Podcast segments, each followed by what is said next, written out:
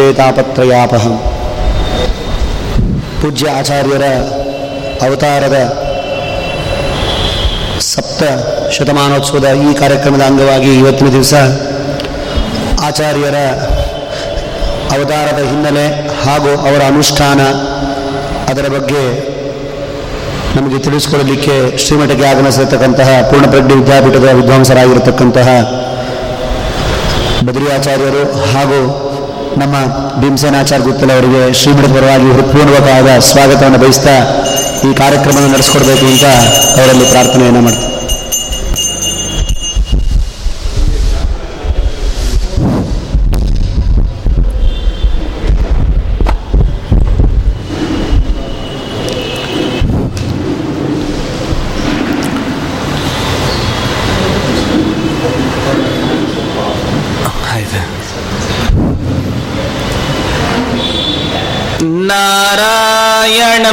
सुरगुरुं जगदेकनाथम्। भक्तप्रियं सकललोकनमस्कृतं च। त्रैगुण्यवर्जितमजं विभुमाद्यमीशम्। वन्दे भवघ्नममरासुरसिद्धवन्द्यम् योऽन्तः प्रविश्य मम वाचमिमां प्रसुप्ताम्। सञ्जीवयत्यखिलशक्तिधरस्वधाम्ना। अन्यांश्च हस्तचरणश्रवणत्वगादीन् प्राणान्नमो भगवते पुरुषाय तुभ्यं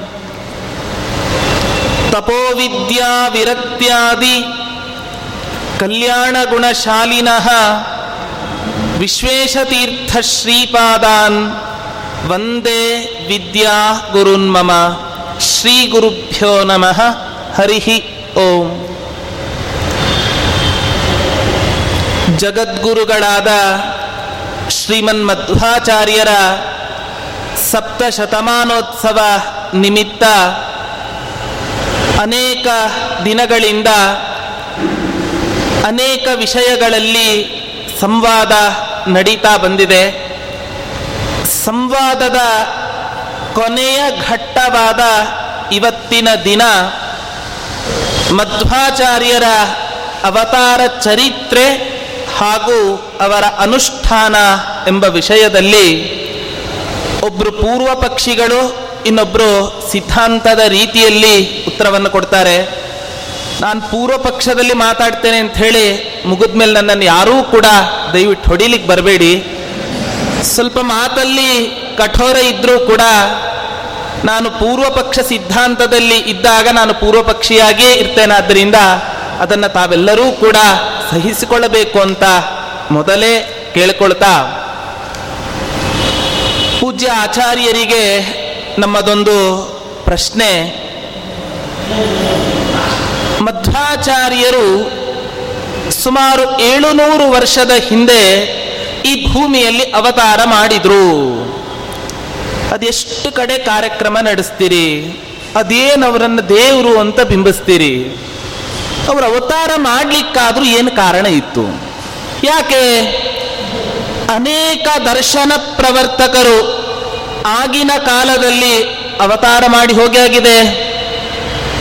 ನಮ್ಮ ಶಂಕರ ಭಗವತ್ಪಾದರು ಎಂಥ ಕೊಡುಗೆಯನ್ನು ಕೊಟ್ಟಿದ್ದಾರೆ ಹಿಂದೂ ಸಮಾಜಕ್ಕೆ?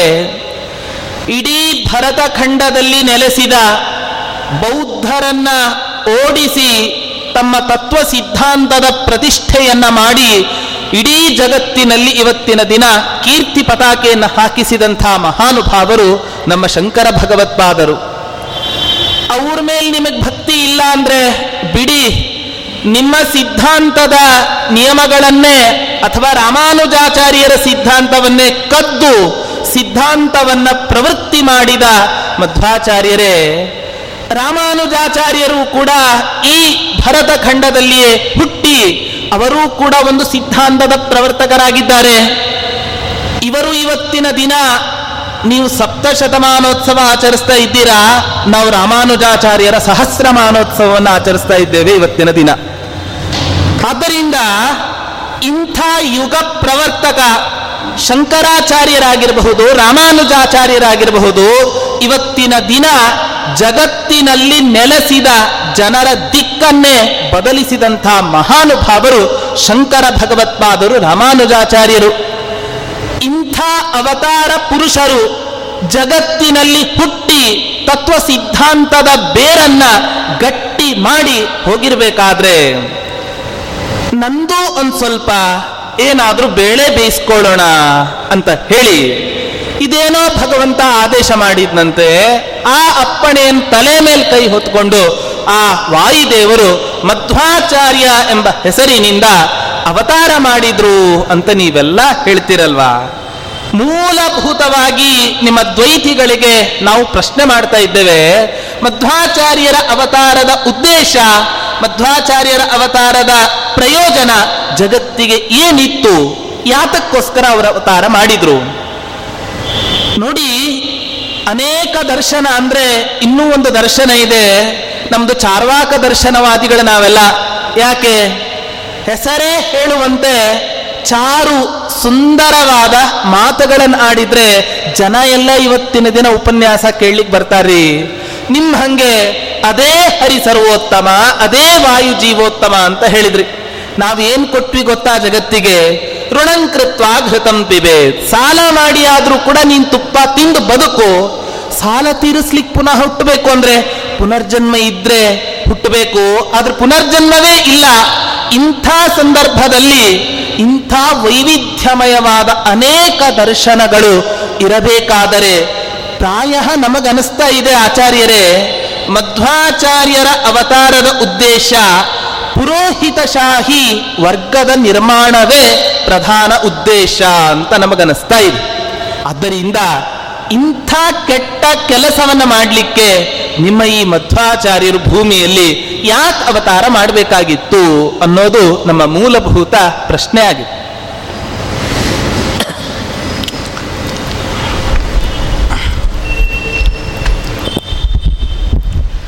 ನಾರಾಯಣಂ ನಿಖಿಲಪೂರ್ಣಗುಣೀಕದೇಹಂ ನಿರ್ದೋಷಂ ಆಪ್ಯತಂ ಅಖಿಲೈ ಸುವಾಕ್ಯೈ ಅಸ್ಯೋದ್ಭವಾದಿದಂ अशेषविशेषतोऽपि वन्द्यं सदा प्रियतमं मम सन्नमामि। अभ्रमं भङ्गरहितम् अजडं विमलं सदा। आनन्दतीर्थमतुलं भजे तापत्रयापहं। चित्रेपदैश्च गम्भीरैः वाक्यैर्मानैरखण्डितैः। गुरुभावं व्यञ्जयन्ती भातिश्रीजयतीर्थवाक् ಅರ್ಚಿಕಲ್ಪಿತಕಲ್ಪೋಯಂ ಪ್ರತ್ಯರ್ಥಿಗಜಕೇಸರಿ ವ್ಯಾಸತೀರ್ಥಗುರುರ್ಭೂಯಾತ್ ಅಸ್ಮದಿಷ್ಟಾರ್ಥಸಿದ್ಧಯೇ ಭೀಮಸೇನಾಚಾರ್ಯ ಗುತ್ತಲ್ ಅವರು ತುಂಬ ಉಗ್ರವಾದ ದಾಳಿಯನ್ನೇ ಪ್ರಾರಂಭದಲ್ಲಿ ಅವರು ಮಾಡ್ತಾ ಇದ್ದಾರೆ. ಆಚಾರ್ಯರ ಅವತಾರದ ಅವಶ್ಯಕತೆ ಏನಿತ್ತು ಎಂಬುದಾಗಿ. ಯಾಕೆ? ಶಂಕರಾಚಾರ್ಯರು, ರಾಮಾನುಜಾಚಾರ್ಯರು, ಬೇಕಾದಷ್ಟು ಜನ ಆಚಾರ್ಯರುಗಳು ಬಂದು ತುಂಬ ವ್ಯಾಪಕವಾದ ಕೆಲಸಗಳನ್ನು ಅವರೆಲ್ಲ ಮಾಡಿದ್ದಾರೆ.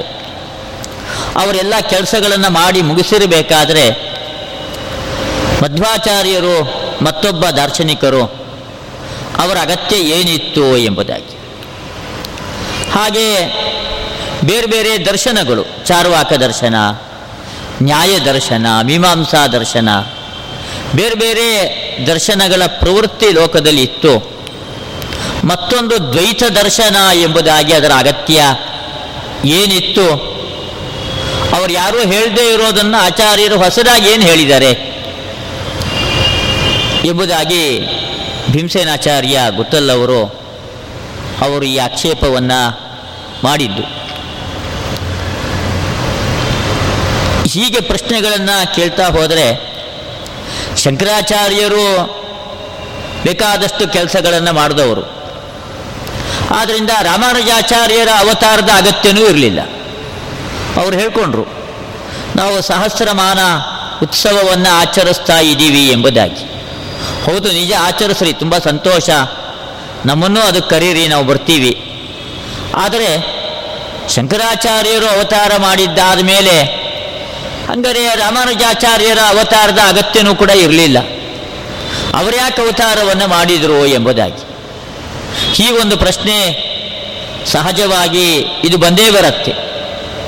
ಆದ್ದರಿಂದ ನಾವು ಶಂಕರಾಚಾರ್ಯರು ನಮ್ಮ ಹಿಂದೂ ಧರ್ಮದ ವ್ಯಾಪಕವಾದ ದೃಷ್ಟಿಯಿಂದ ನೋಡಿದಾಗ ಅವರು ಕೂಡ ಉತ್ತಮವಾದ ಕೆಲಸಗಳನ್ನು ಶಂಕರಾಚಾರ್ಯರು ಮಾಡಿದ್ದಾರೆ. ಅವರು ಕೂಡ ಅಭಿನಂದನೆಗೆ ಅರ್ಹರೇ. ಹಾಗೆ ರಾಮಾನುಜಾಚಾರ್ಯರು ಕೂಡ ಅವರ ವ್ಯಾಪ್ತಿಯಲ್ಲಿ ಅವರೂ ಕೂಡ ಕೆಲಸವನ್ನು ಅವರು ಮಾಡಿದ್ದಾರೆ. ಅವರು ಕೂಡ ಅಭಿನಂದನಾರ್ಹರು. ನಾವು ಯಾವುದೇ ದಾರ್ಶನಿಕ ಆಚಾರ್ಯರುಗಳನ್ನು ಟೀಕೆ ಮಾಡಿ ಬೈದು ಅದನ್ನು ಯಾವತ್ತಿಗೂ ಕೂಡ ಮಾಡ್ತಕ್ಕಂಥದ್ದಲ್ಲ ಅದು. ಎಲ್ಲೂ ಕೂಡ ಅದನ್ನು ವೈಯಕ್ತಿಕವಾಗಿ ನಿಂದನೆಗಳನ್ನು ಮಾಡಬೇಕು ಎಂಬುದಾಗಿ ದ್ವೈತ ದರ್ಶನದಲ್ಲಿ ಎಲ್ಲೂ ಕೂಡ ಅಂತಹ ಮಾತುಗಳಿಲ್ಲ ಅಲ್ಲಿ. ಮಧ್ವಾಚಾರ್ಯರೇ ಆಗಲಿ, ಅದರ ನಂತರದಲ್ಲಿ ಬಂದಿರತಕ್ಕಂತಹ ಗ್ರಂಥಕಾರರುಗಳೇ ಆಗಲಿ, ಎಲ್ಲರೂ ಕೂಡ ತಾತ್ವಿಕವಾದ ಭಿನ್ನಾಭಿಪ್ರಾಯಗಳನ್ನು ಹೊಂದಿರೋರೇ ಹೊರತಾಗಿ ವೈಯಕ್ತಿಕವಾದ ಭಿನ್ನಾಭಿಪ್ರಾಯಗಳು ಯಾವ ದಾರ್ಶನಿಕರಲ್ಲೂ ಕೂಡ ಇಲ್ಲ. ಮಧ್ವಾಚಾರ್ಯರು ಯಾಕೆ ಅವತಾರ ಮಾಡಿದರು ಎಂಬುದಾದ ಒಂದು ಪ್ರಶ್ನೆ ಪ್ರಧಾನವಾಗಿ ಅವರು ಕೇಳಿದ್ದು. ಅದಕ್ಕೆ ಉತ್ತರ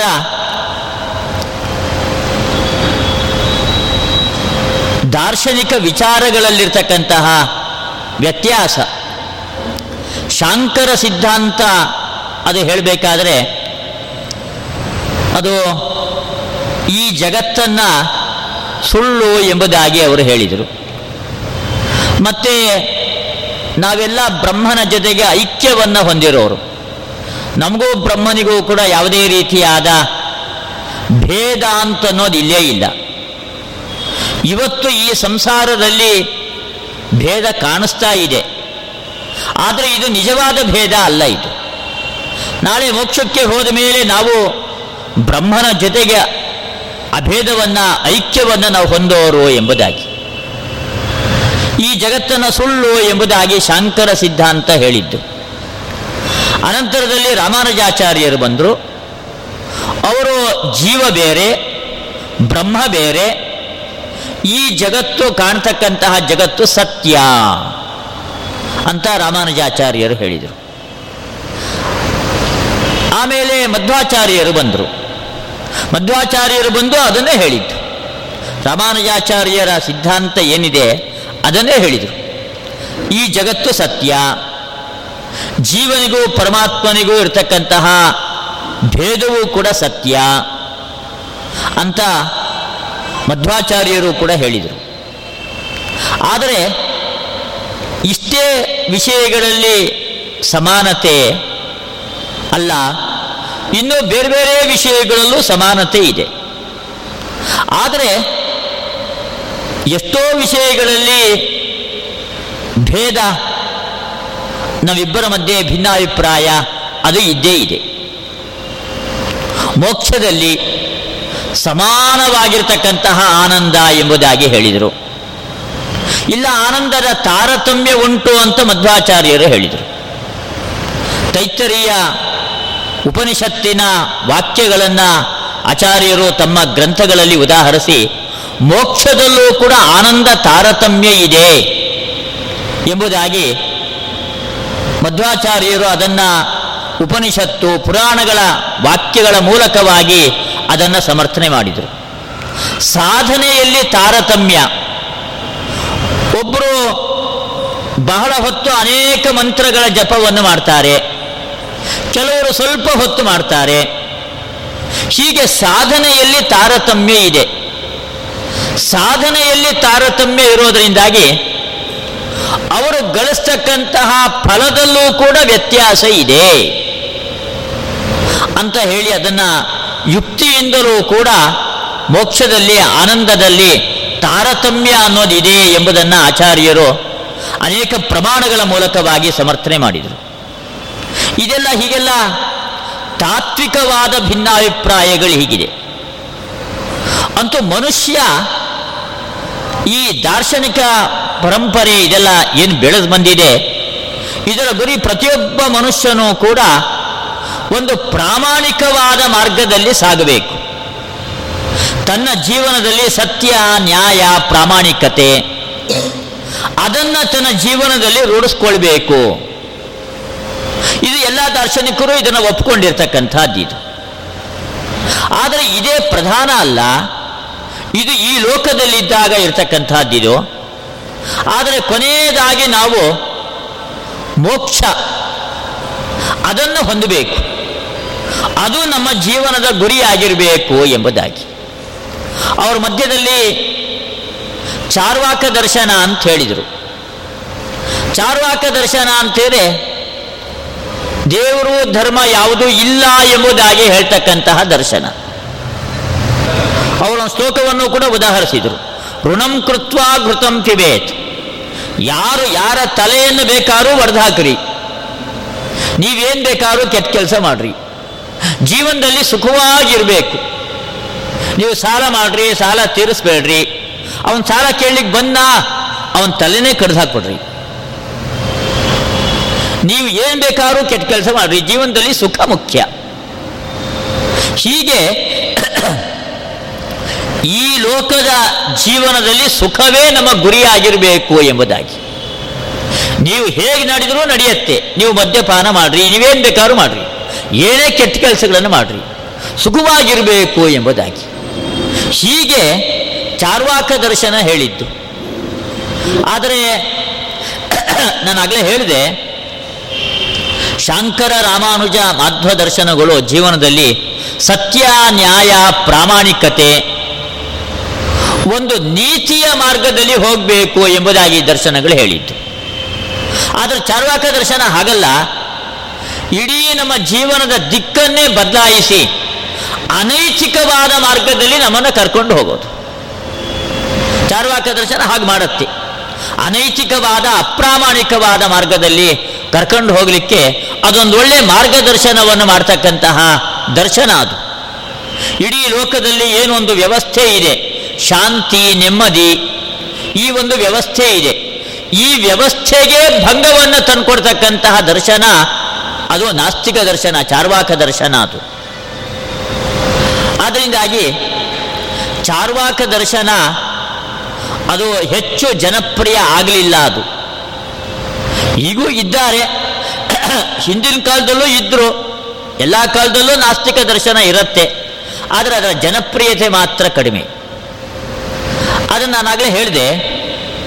ನಮ್ಮ ಜೀವನಕ್ಕೆ ಒಂದು ಗುರಿ ಇರಬೇಕು ಎಂಬುದಾಗಿ. ಅದು ಚಾರ್ವಾಕ ದರ್ಶನದ ಪ್ರಕಾರ ಕೇವಲ ಈ ಲೋಕದ ಸುಖ, ಅದೇ ಗುರಿ ಎಂಬುದಾಗಿ. ಆದರೆ ಶಂಕರ ದರ್ಶನ, ರಾಮಾನುಜ ದರ್ಶನ, ಮಾಧ್ವ ದರ್ಶನಗಳು ಹೇಳಿದ್ದು ಈ ಲೋಕದ ಸುಖ ಮುಖ್ಯ ಅಲ್ಲ. ಅದಕ್ಕಿಂತ ಸ್ವರೂಪಭೂತವಾದ ಆನಂದ ಸುಖ. ಅದನ್ನ ಮೋಕ್ಷ ಎಂಬುದಾಗಿ ಕರೆದಿತ್ತು ಆ ಮೋಕ್ಷವೇ ನಮ್ಮ ಜೀವನದ ಗುರಿಯಾಗಿರಬೇಕು. ಆ ಮೋಕ್ಷ ರೂಪವಾದ ಗುರಿ ಜೀವನದಲ್ಲಿ ಅದನ್ನ ಮುಟ್ಟಲಿಕ್ಕೋಸ್ಕರವಾಗಿ ನಮ್ಮ ಎಲ್ಲ ಪ್ರಯತ್ನಗಳು ಕೂಡ.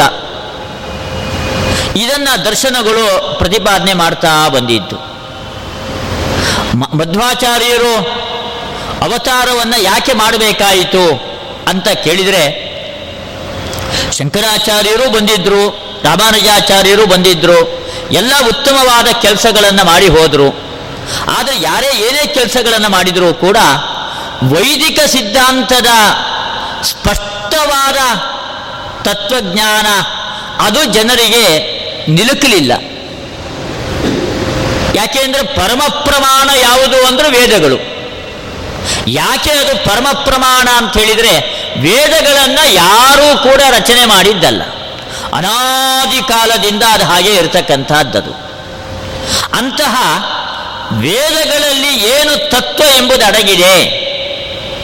ಆ ತತ್ವಗಳ ಜ್ಞಾನ ಜನರಿಗೆ ಮುಟ್ಟಿಸಬೇಕಾಗಿತ್ತು.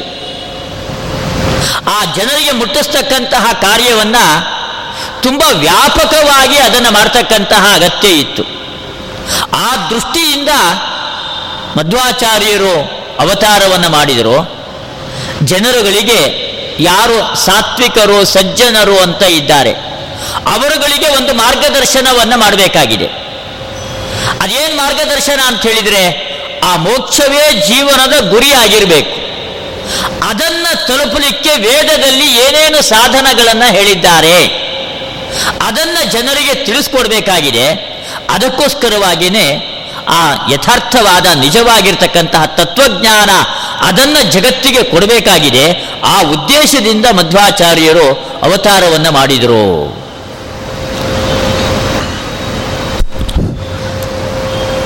ಆಚಾರ್ಯರು ಜನರಿಗೆ ಒಳ್ಳೆ ಮಾರ್ಗ ತೋರಿಸ್ಲಿಕ್ಕೆ ಮಧ್ವಾಚಾರ್ಯ ಅವತಾರ ಮಾಡಿದ್ರು ಅಂತ ಸುಮ್ಮನೆ ಬಾಯಲ್ಲಿ ಹೇಳ್ತಾರಷ್ಟೇ. ಅವ್ರ ಮನಸ್ಸಿಗೂ ಅದು ತೃಪ್ತಿ ಇಲ್ಲ. ಯಾಕೆ? ಒಳ್ಳೆ ಹಾದಿ ತೋರಿಸೋದಕ್ಕಿಂತಲೂ ಕೂಡ ಇವ್ರು ಮಾಡಿರೋ ಕೆಲಸ ಏನು ಗೊತ್ತಾ? ನಿಮ್ಮ ಮುಂದೆ ಇವತ್ತು ಸತ್ಯ ಹೇಳ್ತಿದ್ದೇನೆ. ಜನರ ಹಾದಿ ತಪ್ಪಿಸಿದ್ದೇ ಇವರು ಜಾಸ್ತಿ. ಯಾಕೆ? ಇವ್ರ ಜನರನ್ನ ಅದೆಷ್ಟು ಒಳಗೆ ಹಾಕ್ಕೊಳ್ಳಿಕ್ಕೆ ಅದೇನೇನೋ ಪವಾಡಗಳನ್ನೆಲ್ಲ ಮಾಡಿಬಿಟ್ಟಿದ್ದಾರೆ ಇವರು. ಅದು ಎಂಥ ಹುಚ್ಚು ಪವಾಡ ಅಂತೀರಾ? ನೀವೇ ನಗ್ತೀರಾ ಎದುರುಗಡೆ ಕುತ್ಕೊಂಡವರು?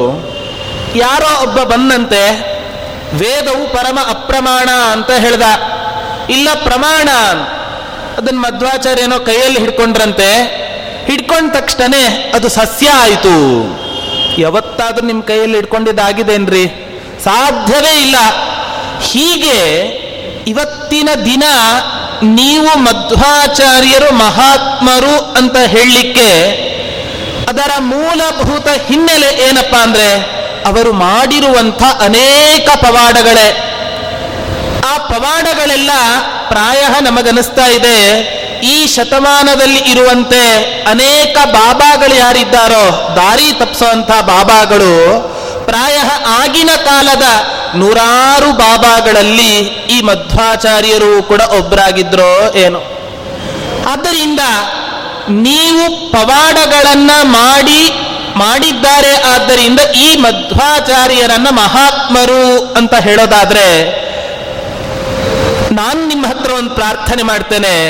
ನಾನು ಏನಾದರೂ ಒಂದು ನಾಲ್ಕೈದು ಪವಾಡಗಳನ್ನು ಮಾಡ್ತೇನೆ. ಮಧ್ವಾಚಾರ್ಯರ ಸಪ್ತಶತಮಾನೋತ್ಸವವನ್ನು ಹೇಗೆ ಆಚರಣೆ ಮಾಡ್ತಿದ್ದಿರೋ ಅದಕ್ಕಿಂತ ವೈಭವದಿಂದ ಎಲ್ಲ ಮಠಗಳಲ್ಲಿ ನನ್ನ ಅವನತಿಯ ನಂತರ ನನ್ನ ಶತಮಾನೋತ್ಸವವನ್ನು ಕೂಡ ಅತೀ ವಿಜೃಂಭಣೆಯಿಂದ ಮಾಡಿ ಅಂತ ನಾನು ಒಕ್ಕೋರಲಿನಿಂದ ನಿಮ್ಮ ಹತ್ರ ಪ್ರಾರ್ಥನೆಯನ್ನು ಮಾಡ್ತಾ ಇದ್ದೆ ಮಧ್ವಾಚಾರ್ಯರು ಪವಾಡಗಳನ್ನು ಮಾಡಿದರು. ಬೀದಿಯಲ್ಲಿರ್ತಕ್ಕಂತಹ ಬಾಬಾಗಳು ಕೂಡ ಏನೇನೋ ಪವಾಡಗಳನ್ನು ಮಾಡ್ತಾರೆ. ಆದ್ದರಿಂದ ಮಧ್ವಾಚಾರ್ಯರಿಗೂ ಬೀದಿಯಲ್ಲಿರ್ತಕ್ಕಂತಹ ಬಾಬಾಗಳಿಗೂ ಕೂಡ ಏನೂ ವ್ಯತ್ಯಾಸವೇ ಇಲ್ಲ ಅಂತ ಭೀಮಸೇನಾಚಾರ್ಯರು ಆಕ್ಷೇಪವನ್ನು ಮಾಡ್ತಾ ಇದ್ದಾರೆ. ನಿಜ, ಬೀದಿಯಲ್ಲಿರ್ತಕ್ಕಂತಹ ಬಾಬಾಗಳು ಏನೇನೋ ಪವಾಡಗಳನ್ನೆಲ್ಲ ಬೂದಿ ಸೃಷ್ಟಿ ಮಾಡಿಕೊಡ್ತೀವಿ ಅಂತ ಹೇಳ್ತಾರೆ. ಇನ್ನೇನೋ ಗಣಪತಿ ವಿಗ್ರಹ ಕೈಯಲ್ಲಿ ತಂದು ಕೊಡ್ತೀನಿ ಅಂತ ಹೇಳ್ತಾರೆ. ಇನ್ನೇನೋ ಗಣಪತಿಗೆ ಹಾಲು ಕುಡಿಸ್ತೀವಿ ಅಂತ ಹೇಳೋರು ಇದ್ದಾರೆ. ಹೀಗೆಲ್ಲ ಏನೇನೋ ಎಲ್ಲ ಲೋಕದಲ್ಲಿ ಮಾಡ್ತಕ್ಕಂಥವ್ರು ಇದ್ದಾರೆ. ನಾನು ಪವಾಡಗಳನ್ನು ಇಲ್ಲಿ ಅಲ್ಲೇ ಅಲ್ಲೆಗೆಳಿಲಿಕ್ಕೋಸ್ಕರ ಇಲ್ಲಿ ಬಂದಿರೋದಲ್ಲ. ಆದರೆ ಯಾರೇ ಒಬ್ಬ ವ್ಯಕ್ತಿಯ ವ್ಯಕ್ತಿತ್ವವನ್ನ ಅಳಿಲಿಕ್ಕೊಂದು ಮಾನದಂಡ ಬೇಕು. ಆ ಮಾನದಂಡ ಯಾವುದು ಅಂತ ಮೂಲಭೂತವಾದ ಪ್ರಶ್ನೆ ಇವಾಗ. ಅಂದ್ರೆ ಪವಾಡಗಳಿಂದಾಗಿ ಆ ಮನುಷ್ಯನ ಔನ್ನತ್ಯ, ಅವನ ಉನ್ನತಿಯನ್ನ ತೀರ್ಮಾನ ಮಾಡಬಹುದಾ ಅಂತ ಹೇಳಿದರೆ ಇಲ್ಲ ಎಂಬುದಾಗಿ ಉತ್ತರ. ಪವಾಡಗಳಿಂದ ಯಾರನ್ನ ದೊಡ್ಡವರು ಎಂಬುದಾಗಿ ತಿಳ್ಕೊಳ್ಬಾರದು. ಬೇರೆ ಒಂದು ಮಾನದಂಡ ಬೇಕದಕ್ಕೆ. ಯಾಕೆಂದ್ರೆ ನಾವು ಪುರಾಣಗಳನ್ನು ತಂತ್ರಶಾಸ್ತ್ರ ತುಂಬ ವ್ಯಾಪಕವಾಗಿರ್ತಕ್ಕಂತಹ ಶಾಸ್ತ್ರ ಅಂದ್ರೆ ತಂತ್ರಶಾಸ್ತ್ರ. ತಂತ್ರಶಾಸ್ತ್ರದಲ್ಲಿ ವಿಚಿತ್ರವಾದ ತಂತ್ರಗಳನ್ನೆಲ್ಲ ಹೇಳ್ತಾರೆ. ಅಲ್ಲಿ ಸಾತ್ವಿಕ ತಂತ್ರಗಳು, ರಾಜಸ ತಂತ್ರಗಳು, ತಾಮಸ ತಂತ್ರಗಳು, ಹೀಗೆಲ್ಲ ತಾಂತ್ರಿಕ ವಿಧಾನದಲ್ಲೂ ಕೂಡ ಬೇಕಾದಷ್ಟು ವ್ಯತ್ಯಾಸಗಳಿದೆ. ತಾಮಸ ಶಕ್ತಿಗಳ ಆರಾಧನೆಯನ್ನು ಮಾಡಿ ತಾನು ಪವಾಡಗಳನ್ನು ಮಾಡಬಹುದು. ರಾಜಸ ಶಕ್ತಿಗಳ ಆರಾಧನೆಯನ್ನು ಮಾಡಿಕೊ ಮಾಡಿ ಪವಾಡಗಳನ್ನು ಮಾಡಬಹುದು. ಆದ್ದರಿಂದಾಗಿ ತಾಮಸ ಶಕ್ತಿಗಳನ್ನು ತಾನು ಅನುಸರಿಸಿ ಆರಾಧನೆ ಮಾಡಿ ಯಾರು ಬೇಕಾದರೂ ಪವಾಡಗಳನ್ನು ಮಾಡಿಬಿಡ್ಬಹುದು. ಆದರೆ ಅವನು ತಾಮಸ ಶಕ್ತಿಯ ಆರಾಧನೆ ಮಾಡಿದ್ದರಿಂದಾಗಿ ಅವನು ತಾಮಸ ಗುಣವನ್ನೇ ಹೊಂದಿರ್ತಾನೆ. ಆದರೆ ಅವನಲ್ಲಿ ಯಾವುದೇ ವಿಧವಾಗಿರ್ತಕ್ಕಂತಹ ವ್ಯಕ್ತಿತ್ವಕ್ಕೆ, ಅವನ ಜೀವನಕ್ಕೆ ಬೇಕಾಗಿರ್ತಕ್ಕಂಥ ಸುಂದರವಾದ ಚೌಕಟ್ಟು ಅದು ಅವನಲ್ಲಿ ಇರಲಿಕ್ಕೆ ಸಾಧ್ಯ ಇಲ್ಲ. ಇವತ್ತು ನಾವು ಲೋಕದಲ್ಲಿ ವಾಮಾಚಾರ ಎಂಬುದಾಗಿ ಕರಿತೀವಿ. ಈ ವಾಮಾಚಾರಗಳನ್ನೆಲ್ಲ ಮಾಡ್ತಕ್ಕಂಥವ್ರು ಸಾಮಾನ್ಯವಾಗಿ ಆ ತಾಮಸ ಶಕ್ತಿಗಳ ಆರಾಧನೆಯನ್ನು ಮಾಡ್ತಾರೆ. ತಾಮಸ ಶಕ್ತಿಗಳ ಆರಾಧನೆಯನ್ನು ಮಾಡಿ ಏನೇನೋ ವಿಚಿತ್ರವಾಗಿರ್ತಕ್ಕಂತಹ ಶಕ್ತಿಗಳ ಪ್ರಯೋಗವನ್ನು ಮಾಡಿ ಸಮಾಜದಲ್ಲಿ ಅನಾಹುತವನ್ನು ಉಂಟು ಮಾಡ್ತಾರೆ.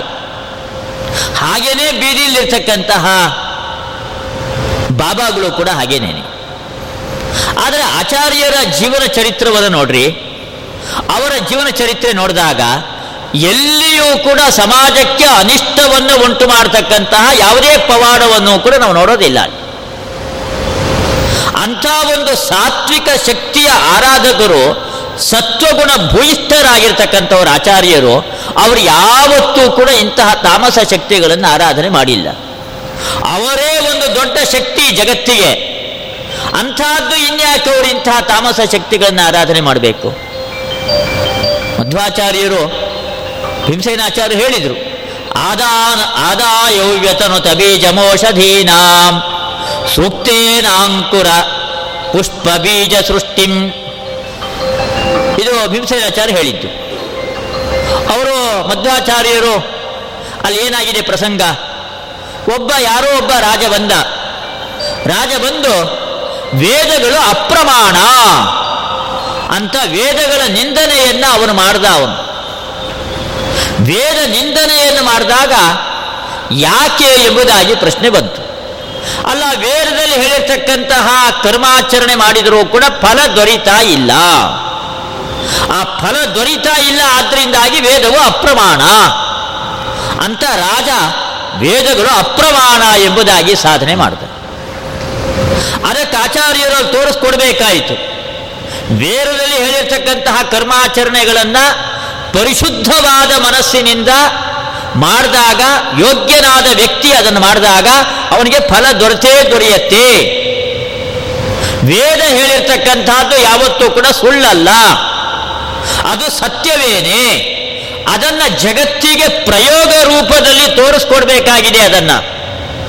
ಅದಕ್ಕೋಸ್ಕರವಾಗಿ ಆಚಾರ್ಯರು ಬೀಜವನ್ನು ತೆಗೆದುಕೊಂಡು ಔಷಧಿ ಸೂಕ್ತವನ್ನ ಪಠಣ ಮಾಡಿದರು, ಜಪ ಮಾಡಿದರು. ಔಷಧಿ ಸೂಕ್ತವನ್ನ ಹೇಳಿದ ಕೂಡಲೇ ನೆನೆ ಬೀಜ ಅದು ಗಿಡವಾಗಿ, ಮೊಳಕೆ ಹೊಡೆದು ಗಿಡವಾಗಿ ಬೆಳೀತು ಅಲ್ಲಿ ಫಲಪುಷ್ಪಗಳೆಲ್ಲವೂ ಕೂಡ ಕಾಣಿಸಿಕೊಳ್ತು ಎಂಬುದಾಗಿ. ಇದರಲ್ಲಿ ಯಾವುದೇ ತಾಮಸ ಶಕ್ತಿಯ ಆರಾಧನೆಯಿಂದ ಬಂದಿರತಕ್ಕಂತಹ ಇದು ಪವಾಡ ಅಲ್ಲ ಇದು. ಆಚಾರ್ಯರಿಗೆ ಸ್ವಾಭಾವಿಕವಾಗಿಯೇ ಇರತಕ್ಕಂತಹ ಶಕ್ತಿ ಅದು. ಅಂಥ ಒಂದು ಆಚಾರ್ಯರಿಗೆ ಶಕ್ತಿ ಇದೆ. ನಾನು ಆಗಲೇ ಹೇಳಿದೆ, ಮತ್ತೆ ಹಾಗೆ ಆಚಾರ್ಯರು ಪಾಠವನ್ನು ಮಾಡ್ತಾ ಕುಳಿತುಕೊಂಡಿದ್ದಾಗ ದೀಪ ಆರಿ ಹೋಯಿತು. ಅಂಗುಷ್ಟ ಸ್ಫುಟ ನಗರಾಂತ ರೋಚಿಶೈವ ಅಂತ ಅಲ್ಲಿ ಹೇಳ್ತಾರೆ. ಅಂಗುಷ್ಠದ ಬೆಳಕು ಸ್ಫುಟ ನಖರಾಂತ ರೋಚಿಷ ಆ ಉಗುರಿನ ತುದಿಯಿಂದ ಬಂದಿರತಕ್ಕಂತಹ ಬೆಳಕಿನ ಬೆಳಕಿನಲ್ಲೇ ಎಲ್ಲರೂ ಕೂಡ ಗ್ರಂಥವನ್ನು ನೋಡಲಿಕ್ಕೆ ಆಯಿತಂತೆ. ಇದು ಆಚಾರ್ಯರು ತೋರಿಸಿರ್ತಕ್ಕಂಥ ಮತ್ತೊಂದು ಪವಾಡ ಇದು. ಇದು ಸಾತ್ವಿಕವೋ ತಾಮಸವೋ ಇದನ್ನೇನು ಹೇಳ್ತೀರಾ? ಇದರಿಂದ ಸಮಾಜಕ್ಕೆ ಏನಾದ್ರು ಒಂದು ಅನಿಷ್ಟ ಆಗತ್ತಾ? ಏನು ಅನಿಷ್ಟ ಆಗ್ತಾ ಇಲ್ಲ ಇದರಿಂದಾಗಿ. ನಾಲ್ಕು ಜನ ಶಿಷ್ಯಂದರು ಗ್ರಂಥವನ್ನು ನೋಡಿ ಓದಲಿಕ್ಕೆ ಅನುಕೂಲವೇ ಆಯಿತು. ಇದು ಸಾತ್ವಿಕವಾಗಿರ್ತಕ್ಕಂತಹ ಪವಾಡ ಇದೆಲ್ಲವೂ ಕೂಡ ಆಚಾರ್ಯರು ತೋರಿಸಿರ್ತಕ್ಕಂತಹದ್ದು ಇದು ಯಾವುದು ಕೂಡ ತಾಮಸವಾದ ಪವಾಡ ಅಲ್ಲ. ಇದರ ಜೊತೆಗೆ ಮುಖ್ಯವಾಗಿ ಗಮನಿಸಬೇಕಾದ ವಿಚಾರ, ಪವಾಡಗಳಿಂದ ಮನುಷ್ಯನ ವ್ಯಕ್ತಿತ್ವವನ್ನು ನಿರ್ಣಯ ಮಾಡೋದಲ್ಲ. ಹಾಗಾದ್ರೆ ಯಾವುದರಿಂದ ನಿರ್ಣಯವನ್ನು ಮಾಡೋದು?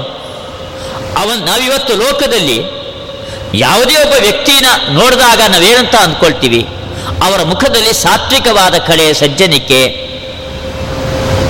ಅದೆಲ್ಲ ಇದ್ರೆ ಅವಾಗ ಅವನಿಗೊಂದು ಗೌರವವನ್ನ ಕೊಡ್ತೀವಿ, ಅವ್ರ ಬಗ್ಗೆ ಒಂದು ವಿಶ್ವಾಸದ ಮನೋಭಾವವನ್ನ ನಾವು ತಾಳ್ತೀವಿ.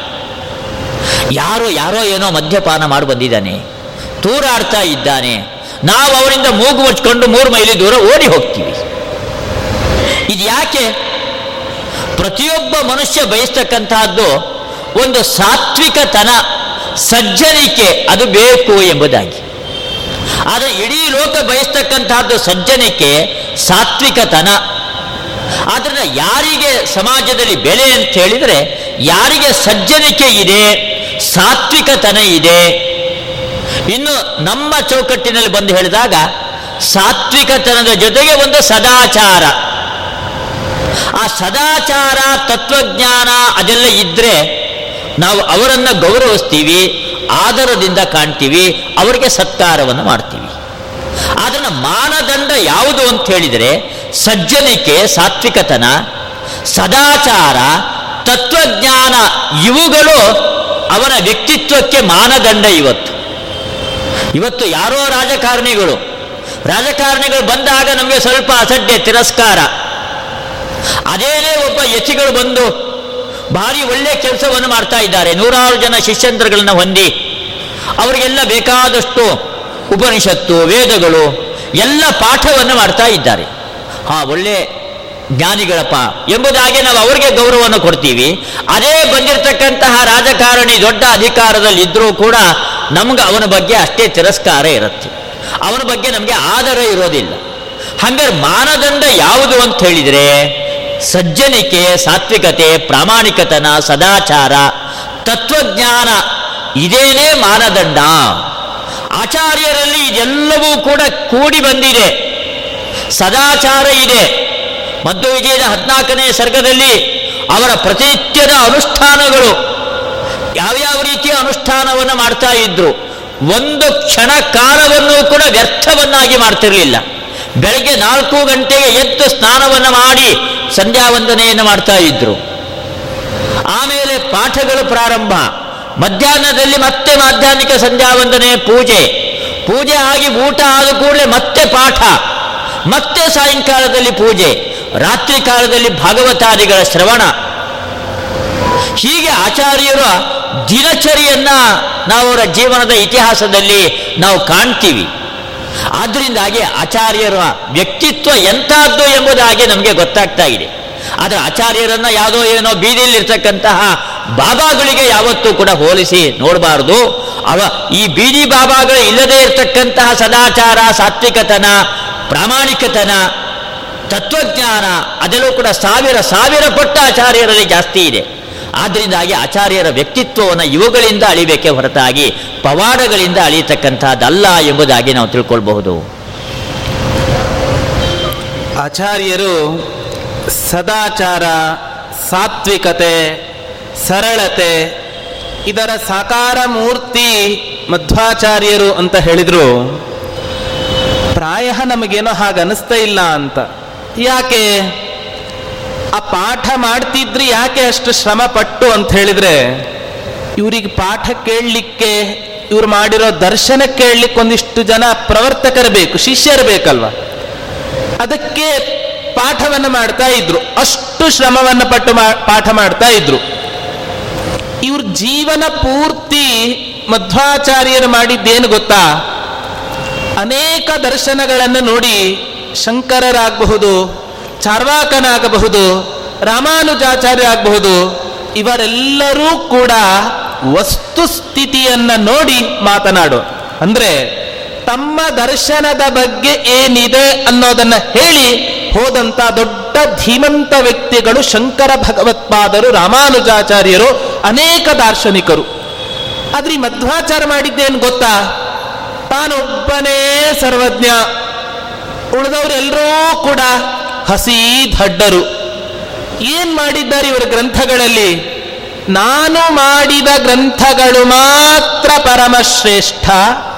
ಉಳಿದವರು ಮಾಡಿದ್ದೆಲ್ಲವೂ ಕೂಡ ಹಾಳು ಬಿದ್ದ ಕೊಂಪೆಗೆ ಆ ಗ್ರಂಥಗಳನ್ನು ಎಸೇರಿ.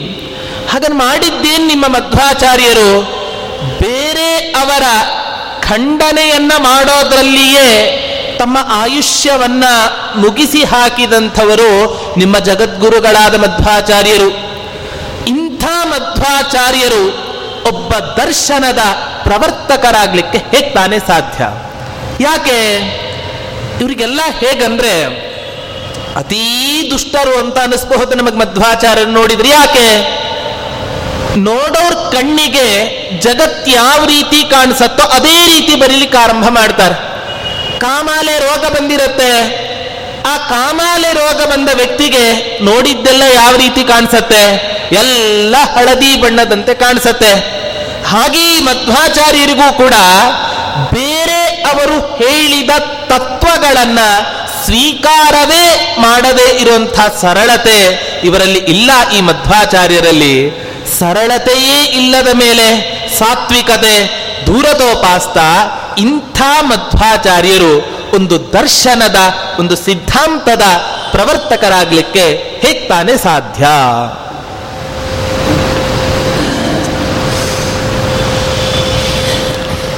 ಭೀಮಸೇನಾಚಾರ್ಯರು ಇವರು ಸಿದ್ಧಾಂತದ ಪ್ರವರ್ತಕರಾಗಲಿಕ್ಕೆ ಸಾಧ್ಯ ಇಲ್ಲ. ಯಾಕೆ ಅಂದರೆ ಬೇರೆಯವರು ಹೇಳಿದ್ದನ್ನು ಸ್ವೀಕಾರ ಮಾಡ್ತಕ್ಕಂತಹ ಹೃದಯ ವೈಶಾಲ್ಯ ಮಧ್ವಾಚಾರ್ಯರಲ್ಲಿ ಇಲ್ಲ ಎಂಬುದಾಗಿ. ಆದರೆ ಮಧ್ವಾಚಾರ್ಯರಲ್ಲಿರಷ್ಟು ಹೃದಯ ವೈಶಾಲ್ಯ ಬೇರೆಯವರಲ್ಲಿ ಇಲ್ಲ ಎಂಬುದಾಗಿ ನಮ್ಮಲ್ಲಿಲ್ಲ ಅಂತ ನಾವು ತಿಳ್ಕೊಳ್ಬೇಕು. ಯಾಕೆ? ಬೇರೆಯವರನ್ನ ಹೆಚ್ಚು ನಿರಾಕರಣೆ ಮಾಡ್ತಾರೆ ಅಂತ ಇವರ ಆಕ್ಷೇಪ. ಆದರೆ ಈ ನಿರಾಕರಣೆಯನ್ನ ಮಾಡ್ತಕ್ಕಂಥದ್ದು ಮಧ್ವಾಚಾರ್ಯರೇ ಪ್ರಪ್ರಥಮವಾಗಿ ಇದನ್ನು ಮಾಡಿದ್ದಲ್ಲ. ಮಧ್ವಾಚಾರ್ಯರು ಕೂಡ ಮಾಡಿದ್ದಾರೆ. ಆದರೆ ಮಧ್ವಾಚಾರ್ಯರೇ ಪ್ರಥ ಪ್ರಪ್ರಥಮವಾಗಿ ಇದನ್ನು ಮಾಡಿದ್ದಲ್ಲ. ಎಲ್ಲ ದಾರ್ಶನಿಕರು ಕೂಡ ಅನಾದಿ ಕಾಲದಿಂದ ಇದು ಬೆಳೆದು ಬಂದಿರತಕ್ಕಂಥದ್ದು ಇದು. ಹೇಗೆ ಇದು ಬೆಳೆದು ಬಂದಿದೆ? ಶಂಕರಾಚಾರ್ಯರು ತಮ್ಮ ಗ್ರಂಥಗಳಲ್ಲಿ ಸಾಂಖ್ಯ ದರ್ಶನದ ನಿರಾಕರಣೆಯನ್ನು ಮಾಡ್ತಾರೆ. ಅವರಿಗೆ ಪೂರ್ವಪಕ್ಷವಾಗಿರ್ತಕ್ಕಂಥದ್ದು ಸಾಂಖ್ಯ ದರ್ಶನ. ಸಾಂಖ್ಯ ದರ್ಶನದ ನಿರಾಕರಣೆಯನ್ನು ಶಂಕರಾಚಾರ್ಯರು ಬೇಕಾದಷ್ಟು ಮಾಡಿದ್ದಾರೆ. ಬೌದ್ಧ ದರ್ಶನದ ನಿರಾಕರಣೆಯನ್ನು ಶಂಕರಾಚಾರ್ಯರು ಮಾಡಿದ್ದಾರೆ. ಹೀಗೆ ಬೇರೆ ಬೇರೆ ದರ್ಶನಗಳ ನಿರಾಕರಣೆ. ಆದರೆ ಯಾವುದೇ ದಾರ್ಶನಿಕರುಗಳಿಗೆ ಅಲ್ಲಿ ದ್ವೇಷ ಇಲ್ಲ. ಅದೊಂದು ಸಾತ್ವಿಕ ಮನೋಭಾವದಿಂದಲೇ ಮಾಡ್ತಕ್ಕಂತಹ ಅದೊಂದು ವಿಮರ್ಶೆ ಅಷ್ಟೇನೆ ಅದು. ಮನೆಯಲ್ಲಿ ಮಕ್ಕಳು ತಪ್ಪು ಮಾಡ್ತಾರೆ. ಮಕ್ಕಳು ತಪ್ಪು ಮಾಡಿದಾಗ ಅವರಿಗೆ ಇದ್ಯಾಕೆ ತಪ್ಪು ಎಂಬುದಾಗಿ ಅದನ್ನು ಅವರಿಗೆ ತರ್ಕಬದ್ಧವಾಗಿ, ಯುಕ್ತಿಬದ್ಧವಾಗಿ ಅದನ್ನು ಅವರಿಗೆ ಮನವರಿಕೆ ಮಾಡಿಕೊಡ್ಬೇಕು. ಮಾಡಿರ್ತಕ್ಕಂಥ ತಪ್ಪನ್ನ ನಾವಿವತ್ತು ತಪ್ಪು ಅಂತ ಹೇಳದೇ ಇದ್ರೆ ನಾಳೆ ಮಕ್ಕಳು ಮತ್ತೆ ಅದೇ ಕೆಲಸವನ್ನು ಮಾಡ್ತಾರೆ. ಆದರೆ ಮಕ್ಕಳಿಗೆ ಅದನ್ನ ತಪ್ಪು ಯಾಕೆ ಯಾಕೆ ಆ ರೀತಿ ಮಾಡಬಾರ್ದು ಎಂಬುದನ್ನು ನಾವು ಮನವರಿಕೆ ಮಾಡಿಕೊಡ್ಬೇಕು. ಹಾಗೆ ಇತರ ದರ್ಶನಗಳ ವಿಮರ್ಶೆ ಅದು. ಅಲ್ಲಿ ಭೀಮಸೇನಾಚಾರ್ಯ ಹೇಳಿದಂತೆ ಶಂಕರಾಚಾರ್ಯ ಆಗಲಿ, ರಾಮಾನುಜಾಚಾರ್ಯ ಆಗಲಿ, ಮಧ್ವಾಚಾರ್ಯ ಆಗಲಿ, ಯಾವುದೇ ದರ್ಶನಗಳ ವಿಮರ್ಶೆಯನ್ನು ಮಾಡಬೇಕಾದರೆ ಕೀಳು ಮಟ್ಟದ ಶಬ್ದಗಳನ್ನು ಎಲ್ಲೂ ಕೂಡ ಬಳಸಿಲ್ಲ. ಅವರು ತುಂಬ ಗಂಭೀರವಾಗಿ ಇನ್ನೊಬ್ಬರ ವಿಚಾರದಲ್ಲಿರ್ತಕ್ಕಂತಹ, ಅವರಿಗೆ ಕಂಡಿರ್ತಕ್ಕಂತಹ ದೋಷಗಳನ್ನು ಹೇಳೋದು. ಹೀಗದನ್ನು ಶಂಕರಾಚಾರ್ಯರು ಮಾಡಿದ್ದಾರೆ, ರಾಮಾನುಜಾಚಾರ್ಯರು ಮಾಡಿದ್ದಾರೆ ಇಂಥ ವಿಮರ್ಶೆಗಳನ್ನು. ನ್ಯಾಯವೈಶೇಷಿಕ ದರ್ಶನಗಳಲ್ಲೂ ಕೂಡ ಇಂತಹ ವಿಮರ್ಶೆಗಳನ್ನು ನೋಡ್ತೀವಿ. ಆದ್ರಿಂದ ಸಮಸ್ತ ಎಲ್ಲ ದರ್ಶನಗಳಲ್ಲೂ ಕೂಡ ಹೀಗೆ ಒಂದು ವಿಮರ್ಶೆಯನ್ನ ಮಾಡ್ತಕ್ಕಂತಹ ಪದ್ಧತಿ ಅದು ಬಂದಿರತಕ್ಕಂತಹದ್ದು ಯಾವುದೇ ದಾರ್ಶನಿಕರೇ ಆಗಲಿ, ವಿಮರ್ಶೆಯನ್ನು ಮಾಡಬೇಕಾದ್ರೆ ತುಂಬ ಗಂಭೀರವಾಗಿ ಅವರು ವಿಮರ್ಶೆಯನ್ನು ಮಾಡ್ತಾರೆ. ಅದು ಯಾಕೆ ತಪ್ಪು ಎಂಬುದನ್ನು ತರ್ಕಬದ್ಧವಾಗಿ ತೋರಿಸ್ಕೊಡ್ತಾರೆ. ಅದನ್ನೇ ಮಧ್ವಾಚಾರ್ಯರು ಕೂಡ ಮಾಡಿರ್ತಕ್ಕಂಥದ್ದು.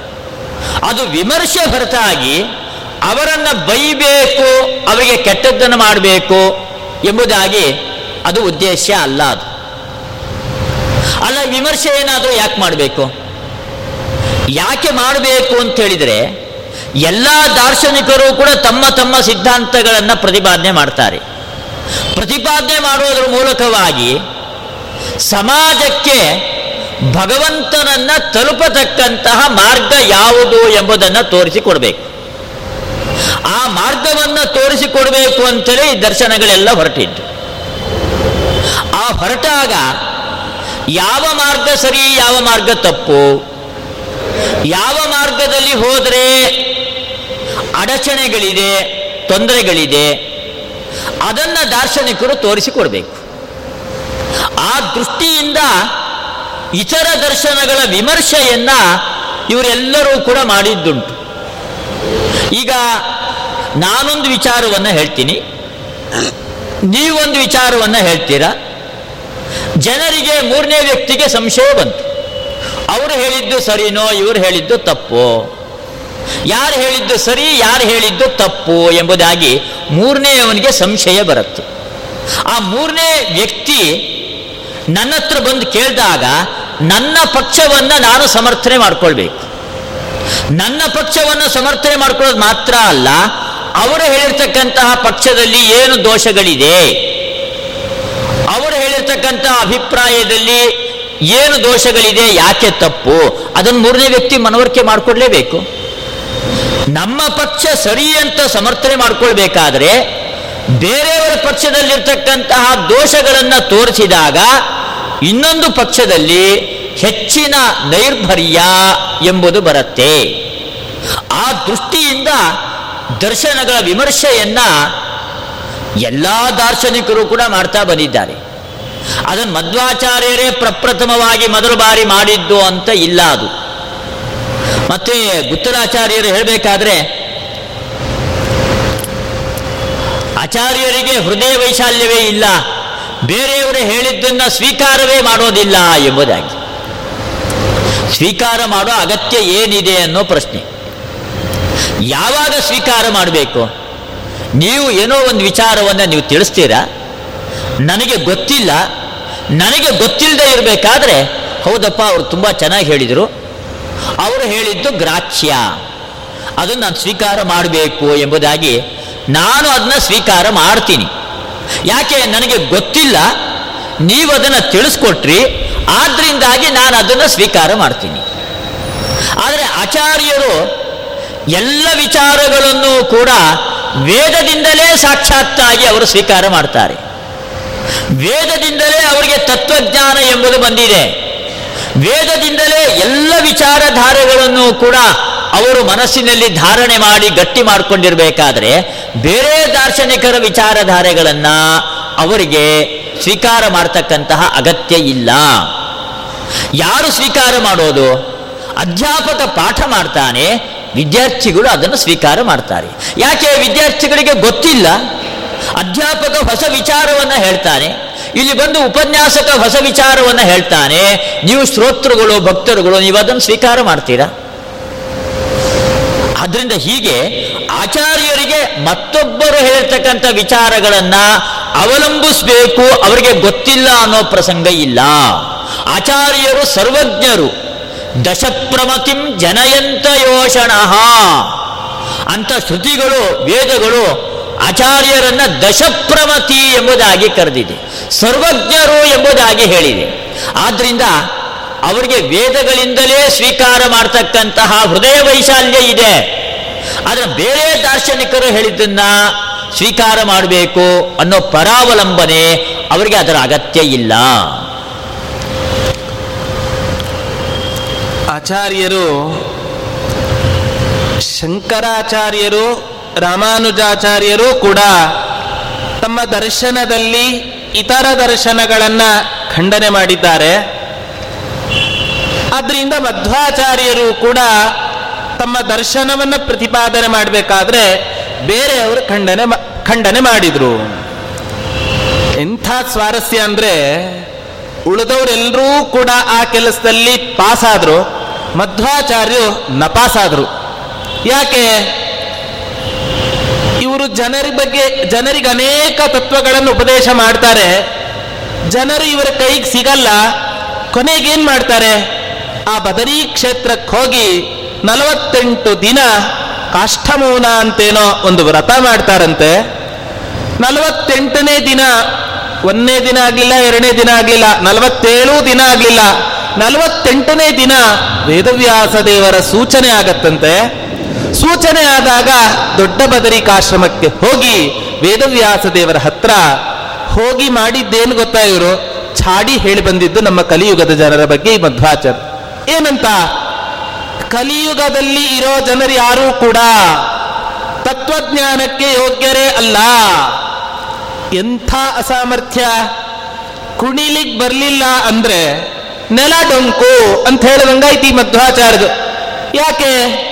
ಅವರಿಗೆ ತಮ್ಮ ಸಿದ್ಧಾಂತದ ಪ್ರವೃತ್ತಿಯನ್ನು ಮಾಡಲಿಕ್ಕೆ, ಪ್ರತಿಷ್ಠೆಯನ್ನು ಮಾಡಲಿಕ್ಕೆ ಆಗ್ಲಿಲ್ಲ ಅನ್ನೋ ಕಾರಣಕ್ಕೆ ಆ ಅಸಾಮರ್ಥ್ಯವನ್ನು ಮುಚ್ಚಿ ಜನರ ಮೇಲೆ ಒಂದು ಗೂಬೆಯನ್ನು ಕೂರಿಸಿ ದೇವರು ಅಂತ ಕರೆಸ್ಕೊಳ್ಳುವಂಥ ವೇದವ್ಯಾಸ ದೇವರ ಮುಂದೆ ನಿಮ್ಮ ಜಗದ್ಗುರುಗಳಾದ ಮಧ್ವಾಚಾರ್ಯರು ಛಾಡಿಯನ್ನು ಹೇಳ್ತಾರಲ್ಲ, ಇದು ಎಷ್ಟು ತಾನೇ ಸರಿ.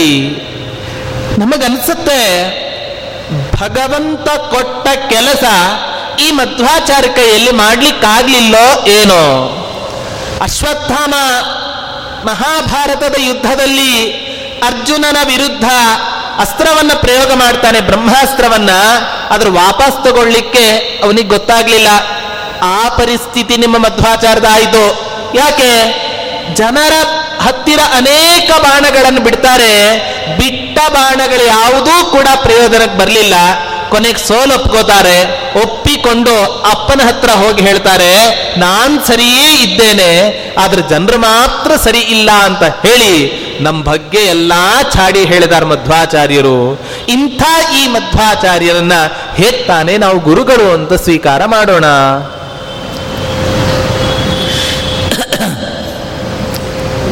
ಮಧ್ವಾಚಾರ್ಯರಿಗೆ ಅಸಾಮರ್ಥ್ಯ. ಅವರಿಗೆ ತಮ್ಮ ಸಿದ್ಧಾಂತವನ್ನು ಸ್ಥಾಪನೆ ಮಾಡಲಿಕ್ಕೆ ಸಾಧ್ಯ ಆಗಲಿಲ್ಲ. ಕುಣಿಲಿಕ್ಕಾಗಲಿಲ್ಲ, ನೆಲ ಡೊಂಕು ಅಂತ ಹೇಳಿದರು ಎಂಬುದಾಗಿ.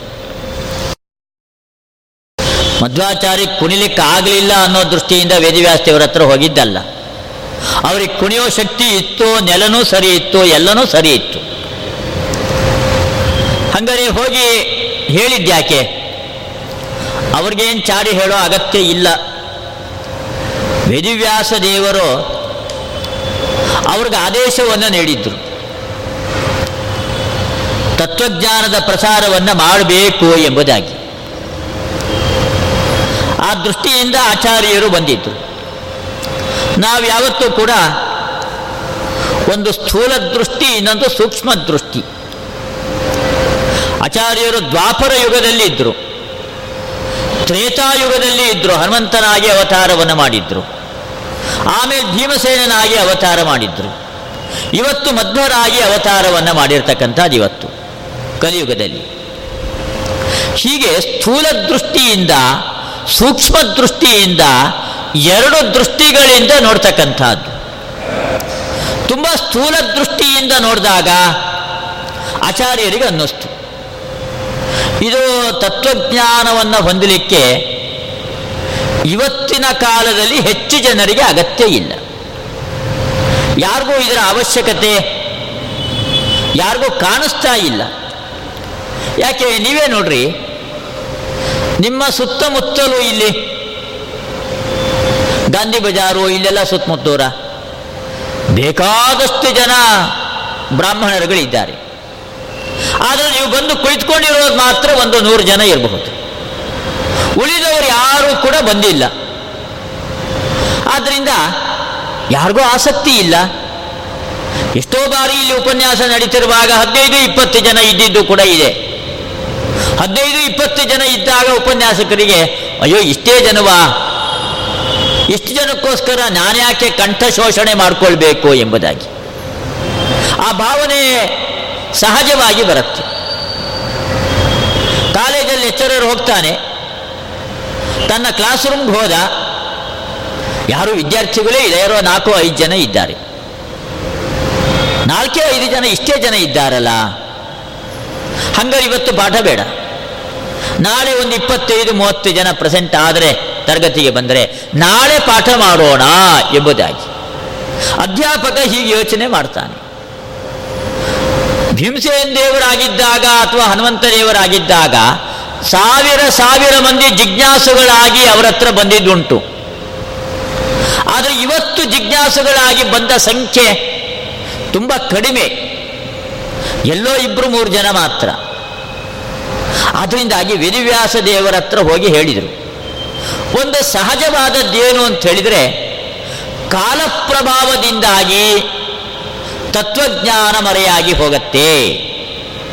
ಹಿಂದೆ ಗೌತಮರ ಶಾಪ, ಅವತ್ತು ಕಾಲಪ್ರಭಾವದಿಂದಾಗಿ ತತ್ವಜ್ಞಾನ ಮರೆಯಾಗಿ ಹೋಗಿತ್ತು. ಅದರ ಜೊತೆಗೆ ಗೌತಮರ ಶಾಪವೂ ಕೂಡ ಸೇರಿಕೊಂಡಿತ್ತು. ಅವತ್ತು ವೇದವ್ಯಾಸನಾಗಿ ಪರಮಾತ್ಮ ತಾನ ಅವತಾರವನ್ನು ತಾನು ಅವತ್ತು ಮಾಡಬೇಕಾಯಿತು. ಹಾಗೆ ಕಲಿಯುಗದಲ್ಲೂ ಕೂಡ ತತ್ವಜ್ಞಾನವನ್ನು ಹೊಂದತಕ್ಕಂಥವರ ಸಂಖ್ಯೆ ತುಂಬ ಕಡಿಮೆ ಇದೆ ಇದು. ಮಧ್ವಾಚಾರ್ಯರು ಗಮನಿಸಿದ್ದು. ಇದನ್ನು ಸಹಜವಾಗಿ ಹೋಗಿ ವೇದಿವ್ಯಾಸ ದೇವರ ಹತ್ರ ಹೇಳಿದ್ದು. ಅದು ಚಾಡಿ ಹೇಳಬೇಕು. ತತ್ವಜ್ಞಾನದ ಪ್ರಸಾರವನ್ನು ನಾನು ಮಾಡಬಾರ್ದು ಎಂಬುದಾಗಿ ಅವರಲ್ಲ.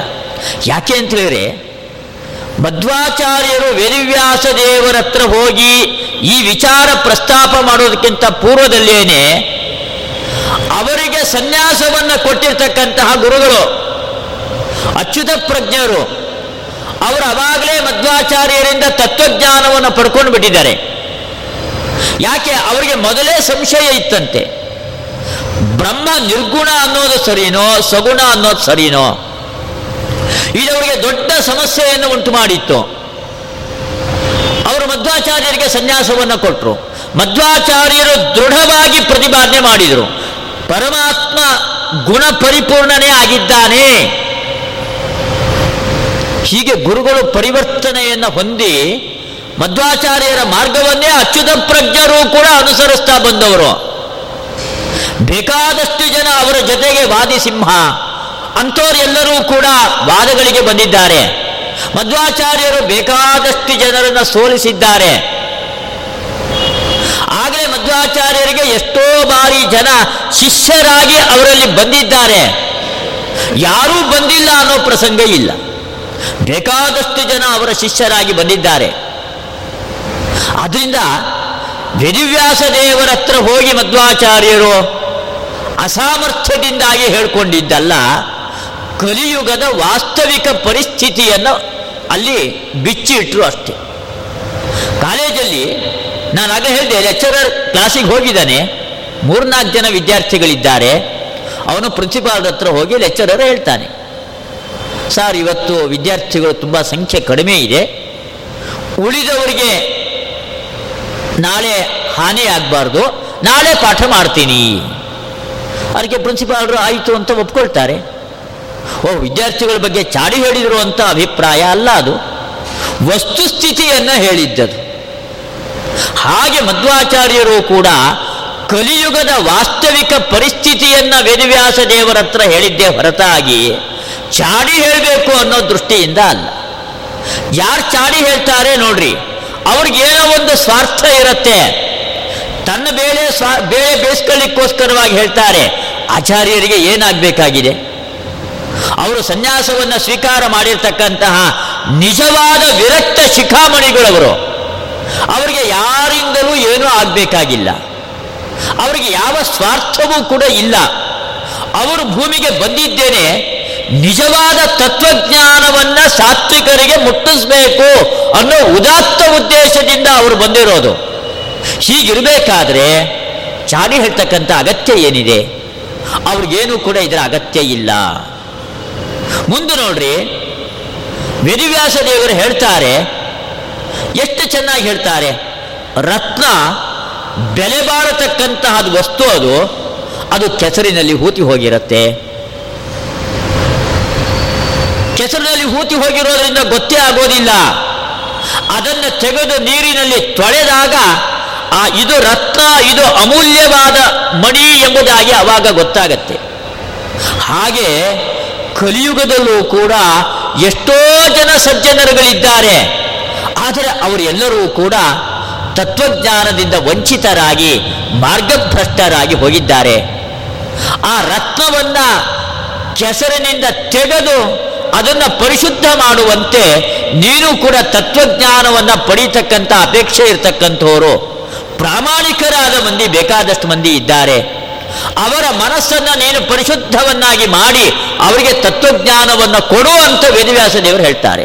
ಕೂಡಲೇ ಆಚಾರ್ಯರು ಶಿರಸ ವಹಿಸಿ ಆ ಕೆಲಸವನ್ನ ಆಚಾರ್ಯರು ಮಾಡ್ತಾರೆ. ಹಿಂದೆಯೂ ಕೂಡ ಮಾಡಿದ್ರು, ಮುಂದೆಯೂ ಕೂಡ ಅದೇ ಕಾರ್ಯವನ್ನು ಆಚಾರ್ಯರು ಮಾಡ್ತಾರೆ. ಆದ್ರಿಂದಾಗಿ ಆಚಾರ್ಯರಿಗೆ ಯಾವತ್ತೂ ಕೂಡ ಅಸಾಮರ್ಥ್ಯ ಇತ್ತು ಎಂಬುದಾಗಿ ಯಾವತ್ತೂ ಕೂಡ ನಾವು ಆಪಾದನೆಯನ್ನು ಮಾಡಬಾರದು. ಅಥವಾ ಚಾಡಿ ಹೇಳ್ತಕ್ಕಂಥ ಮನೋಭಾವ ಎಂಬುದಾಗಿ ತಿಳ್ಕೊಳ್ಬಾರ್ದು. ಹೀಗೆ ಆಚಾರ್ಯರು ಒಂದು ಉದೇ, ಉದಾತ್ತ ಉದ್ದೇಶದಿಂದ ಬಂದು ಅದನ್ನು ಸಮರ್ಥವಾಗಿ ಆ ಕಾರ್ಯವನ್ನು ನಿರ್ವಹಣೆ ಮಾಡಿ ತಮ್ಮ ಗುರಿಯನ್ನು ತುಂಬ ಚೆನ್ನಾಗಿ ತಲುಪಿದವರು ಆಚಾರ್ಯರು ಎಂಬುದಾಗಿ ನಾವು ತಿಳ್ಕೊಳ್ಬಹುದು. ನಿಮ್ಮ ಮಧ್ವಾಚಾರ್ಯರು ಹೇಳೋದೊಂದು, ಮಾಡೋದೊಂದು. ಯಾಕೆ? ಅನೇಕ ಶಾಸ್ತ್ರಗಳನ್ನು ರಚನೆ ಮಾಡಿದ್ದಾರೆ ಅಂತ ನೀವೇನು ಹೇಳ್ತಿದ್ದೀರಾ? ಅದೇ ಶಾಸ್ತ್ರದಲ್ಲೇ ಆ ಮಧ್ವಾಚಾರ್ಯ ಹೇಳಿದ್ದಾರೆ, ಗುರು ಸೇವೆಯನ್ನು ಮಾಡಬೇಕು. ಗುರುಗಳ ಮಾತನ್ನ ಮೀರಬಾರ್ದು ಅಂತ ಹೇಳ್ತಾರೆ. ಎಂಥ ವಿಚಿತ್ರ ಅಂದರೆ ಆಚಾರತನ ಹೇಳೋದು, ಮನೆಗೆ ಹೋಗಿ ಬದ್ನಿಕಾಯಿ ತಿನ್ನೋದು. ಮಧ್ವಾಚಾರ ಮಾಡಿದ್ದೇನು ಗೊತ್ತಾ? ಜಗತ್ತಿಗೆ ಉಪದೇಶ ಕೊಟ್ಟರು ತಮ್ಮ ಜೀವನದಲ್ಲೇ ತಮಗೆ ಸನ್ಯಾಸಾಶ್ರಮವನ್ನು ಕೊಟ್ಟ ಅಚ್ಯುತ ಪ್ರೇಕ್ಷರ ಮಾತನ್ನ ಮೀರಿದ್ದಾರೆ ಈ ಮಧ್ವಾಚಾರ್. ಯಾಕೆ? ಒಂದು ಚಿಕ್ಕ ಕಾರಣಕ್ಕೋಸ್ಕರ ಗುರುಗಳೇ, ನನಗೆ ಅನೇಕ ತೀರ್ಥಗಳಲ್ಲಿ ಸ್ನಾನ ಮಾಡಬೇಕು ಅಂತ ಮನಸ್ಸಾಗಿದೆ. ಅದಕ್ಕೆ ಅಪ್ಪಣೆಯನ್ನು ಕೊಡಿ. ಅಚ್ಯುತ ಪ್ರೇಕ್ಷರಿಗೆ ಮನಸ್ಸೇ ಇರಲಿಲ್ಲ. ಆ ಮನಸ್ಸಿಲ್ಲದಿದ್ದರೂ ಕೂಡ ಆ ಗುರುಗಳ ಮಾತನ್ನ ಮೀರಿ ಈ ಮಧ್ವಾಚಾರ್ಯರು ತೀರ್ಥಯಾತ್ರೆಗೆ ಹೋಗಿದ್ದಾರೆ. ಯಾಕೆ ಹೋಗಿದ್ದಾರೆ? ಗುರುಗಳ ಹತ್ರ ಹೇಳ್ತಾರೆ, ಅಂತಃಕರಣ ಶುದ್ಧಿ ಆಗೋದಕ್ಕೋಸ್ಕರ ತೀರ್ಥ ಸ್ನಾನವನ್ನು ಮಾಡ್ತೇನೆ. ಅದಕ್ಕೆ ಹೋಗಿ ಬರ್ತೇನೆ ತೀರ್ಥಯಾತ್ರೆಗೆ. ಹೆಂಗಾಯಿತು ಅಂದ್ರೆ, ಒಂದು ಗುರುಕುಲದಲ್ಲಿ ಒಬ್ಬ ಗುರುಗಳಿರ್ತಾರೆ. ನಾಲ್ಕು ಜನ ಶಿಷ್ಯರಿರ್ತಾರೆ. ಆ ನಾಲ್ಕು ಜನ ಶಿಷ್ಯರು ಗುರುಗಳ ಹತ್ರ ಹೇಳ್ತಾರೆ, ಇದೇ ರೀತಿ ತೀರ್ಥ ಸ್ನಾನ ಮಾಡ್ತೇವೆ. ಯಾಕೆ? ಅಂತಃಕರಣ ಶುದ್ಧಿ ಆಗತ್ತೆ ಗುರುಗಳೇ. ಆಯ್ತಪ್ಪ ಹೋಗಿ ಹೋಗ್ಬೇಕಾದ್ರೆ ಗುರುಗಳು ಹೇಳ್ತಾರಂತೆ, ಒಂದು ಹಾಗಲಕಾಯಿಯನ್ನು ಕೂಡ ಎಲ್ಲರೂ ತಗೊಂಡು ಹೋಗ್ಬೇಕು ಶಿಷ್ಯರು. ನೀವೆಲ್ಲೆಲ್ಲಿ ಅವಗಾಹನ ಸ್ನಾನವನ್ನು ಮಾಡ್ತೀರೋ, ಅಲ್ಲೆಲ್ಲ ಕಡೆ ನೀವು ಹೇಗೆ ಆ ನೀರಲ್ಲಿ ಮುಳುಗ್ತೀರೋ, ಅದೇ ರೀತಿ ಈ ಹಾಗಲಕಾಯನ್ನು ಕೂಡ ಮುಳುಗಿಸಿ ಎತ್ತಬೇಕು. ಹೋಗ್ತಾರೆ ಒಂದು ತಿಂಗಳು ತೀರ್ಥ ಸ್ನಾನ ಮಾಡ್ತಾರೆ. ಪುನಃ ವಾಪಸ್ ಗುರುಕುಲಕ್ಕೆ ಬರ್ತಾರೆ. ಗುರುಗಳು ಕೇಳ್ತಾರೆ, ಶಿಷ್ಯರ ಹತ್ರ ಎಲ್ಲಾ ತೀರ್ಥ ಸ್ನಾನ ಆಯ್ತೆ? ಏನ್ ಕೇಳ್ತೀರಿ ಗುರುಗಳೇ? ಬರದೇ ಇದ್ದಿದ್ದು ನಿಮ್ದೊಂದು ದೊಡ್ಡ ಪಾಪ ಏನೋ ಮಾಡಿದ್ದೀರಿ, ಅದಕ್ಕೆ ನಮ್ಮ ಮೊಟ್ಟಿಗೆ ಬರ್ಲಿಕ್ಕೆ ನಿಮಗಾಗಿಲ್ಲ ಅಂತ ಶಿಷ್ಯರೇ ಉಪದೇಶ ಅದಕ್ಕೆ, ಬಿಡಪ್ಪ, ಅಂಥ ಪುಣ್ಯವಂತ ನಾನಲ್ಲ ಅಂತ ಹೇಳಿ ಆ ಗುರುಗಳು ಸುಮ್ಮನೆ ಇರ್ತಾರೆ. ನಾನು ನಿಮಗೆ ಕೊಟ್ಟ ಹಾಗಲಕಾಯಿ ತಂದಿದ್ದೀರಾ? ಸ್ನಾನ ಮಾಡಿಸಿದ್ದೀರಾ? ಹೌದು. ಅದರಿಂದ ಇವತ್ತು ಗೊಜ್ಜು ಮಾಡಿ. ಗೊಜ್ಜು ಮಾಡ್ತಾರೆ. ಊಟಕ್ಕೆ ಕೂತಾಗ ಬಡಿಸ್ತಾರೆ. ಗುರುಗಳು ಕೇಳ್ತಾರೆ ಹಾಗಲಕಾಯಿ ಹೇಗಿದೆ? ಶಿಷ್ಯರೆಲ್ಲ ಹೇಳ್ತಾರಂತೆ, ಕಹಿ ಕಹಿಯಾಗೇ ಇದೆ. ಆಗ ಗುರುಗಳು ಹೇಳ್ತಾರಂತೆ, ಇಷ್ಟು ತೀರ್ಥಗಳಲ್ಲಿ ನೀವು ಹೇಗೆ ಮುಳುಗಿದ್ದೀರೋ, ಅದೇ ರೀತಿ ಈ ಹಾಗಲಕಾಯಿಯನ್ನು ಕೂಡ ಮುಳುಗಿಸಿದ್ದೀರಾ? ಹಾಗಲಕಾಯಿ ರುಚಿ ವ್ಯತ್ಯಾಸ ಮಾಡ್ಲಿಕ್ಕೆ ನಿಮ್ಮ ಕೈಯಲ್ಲಿ ಆಯ್ತಾ?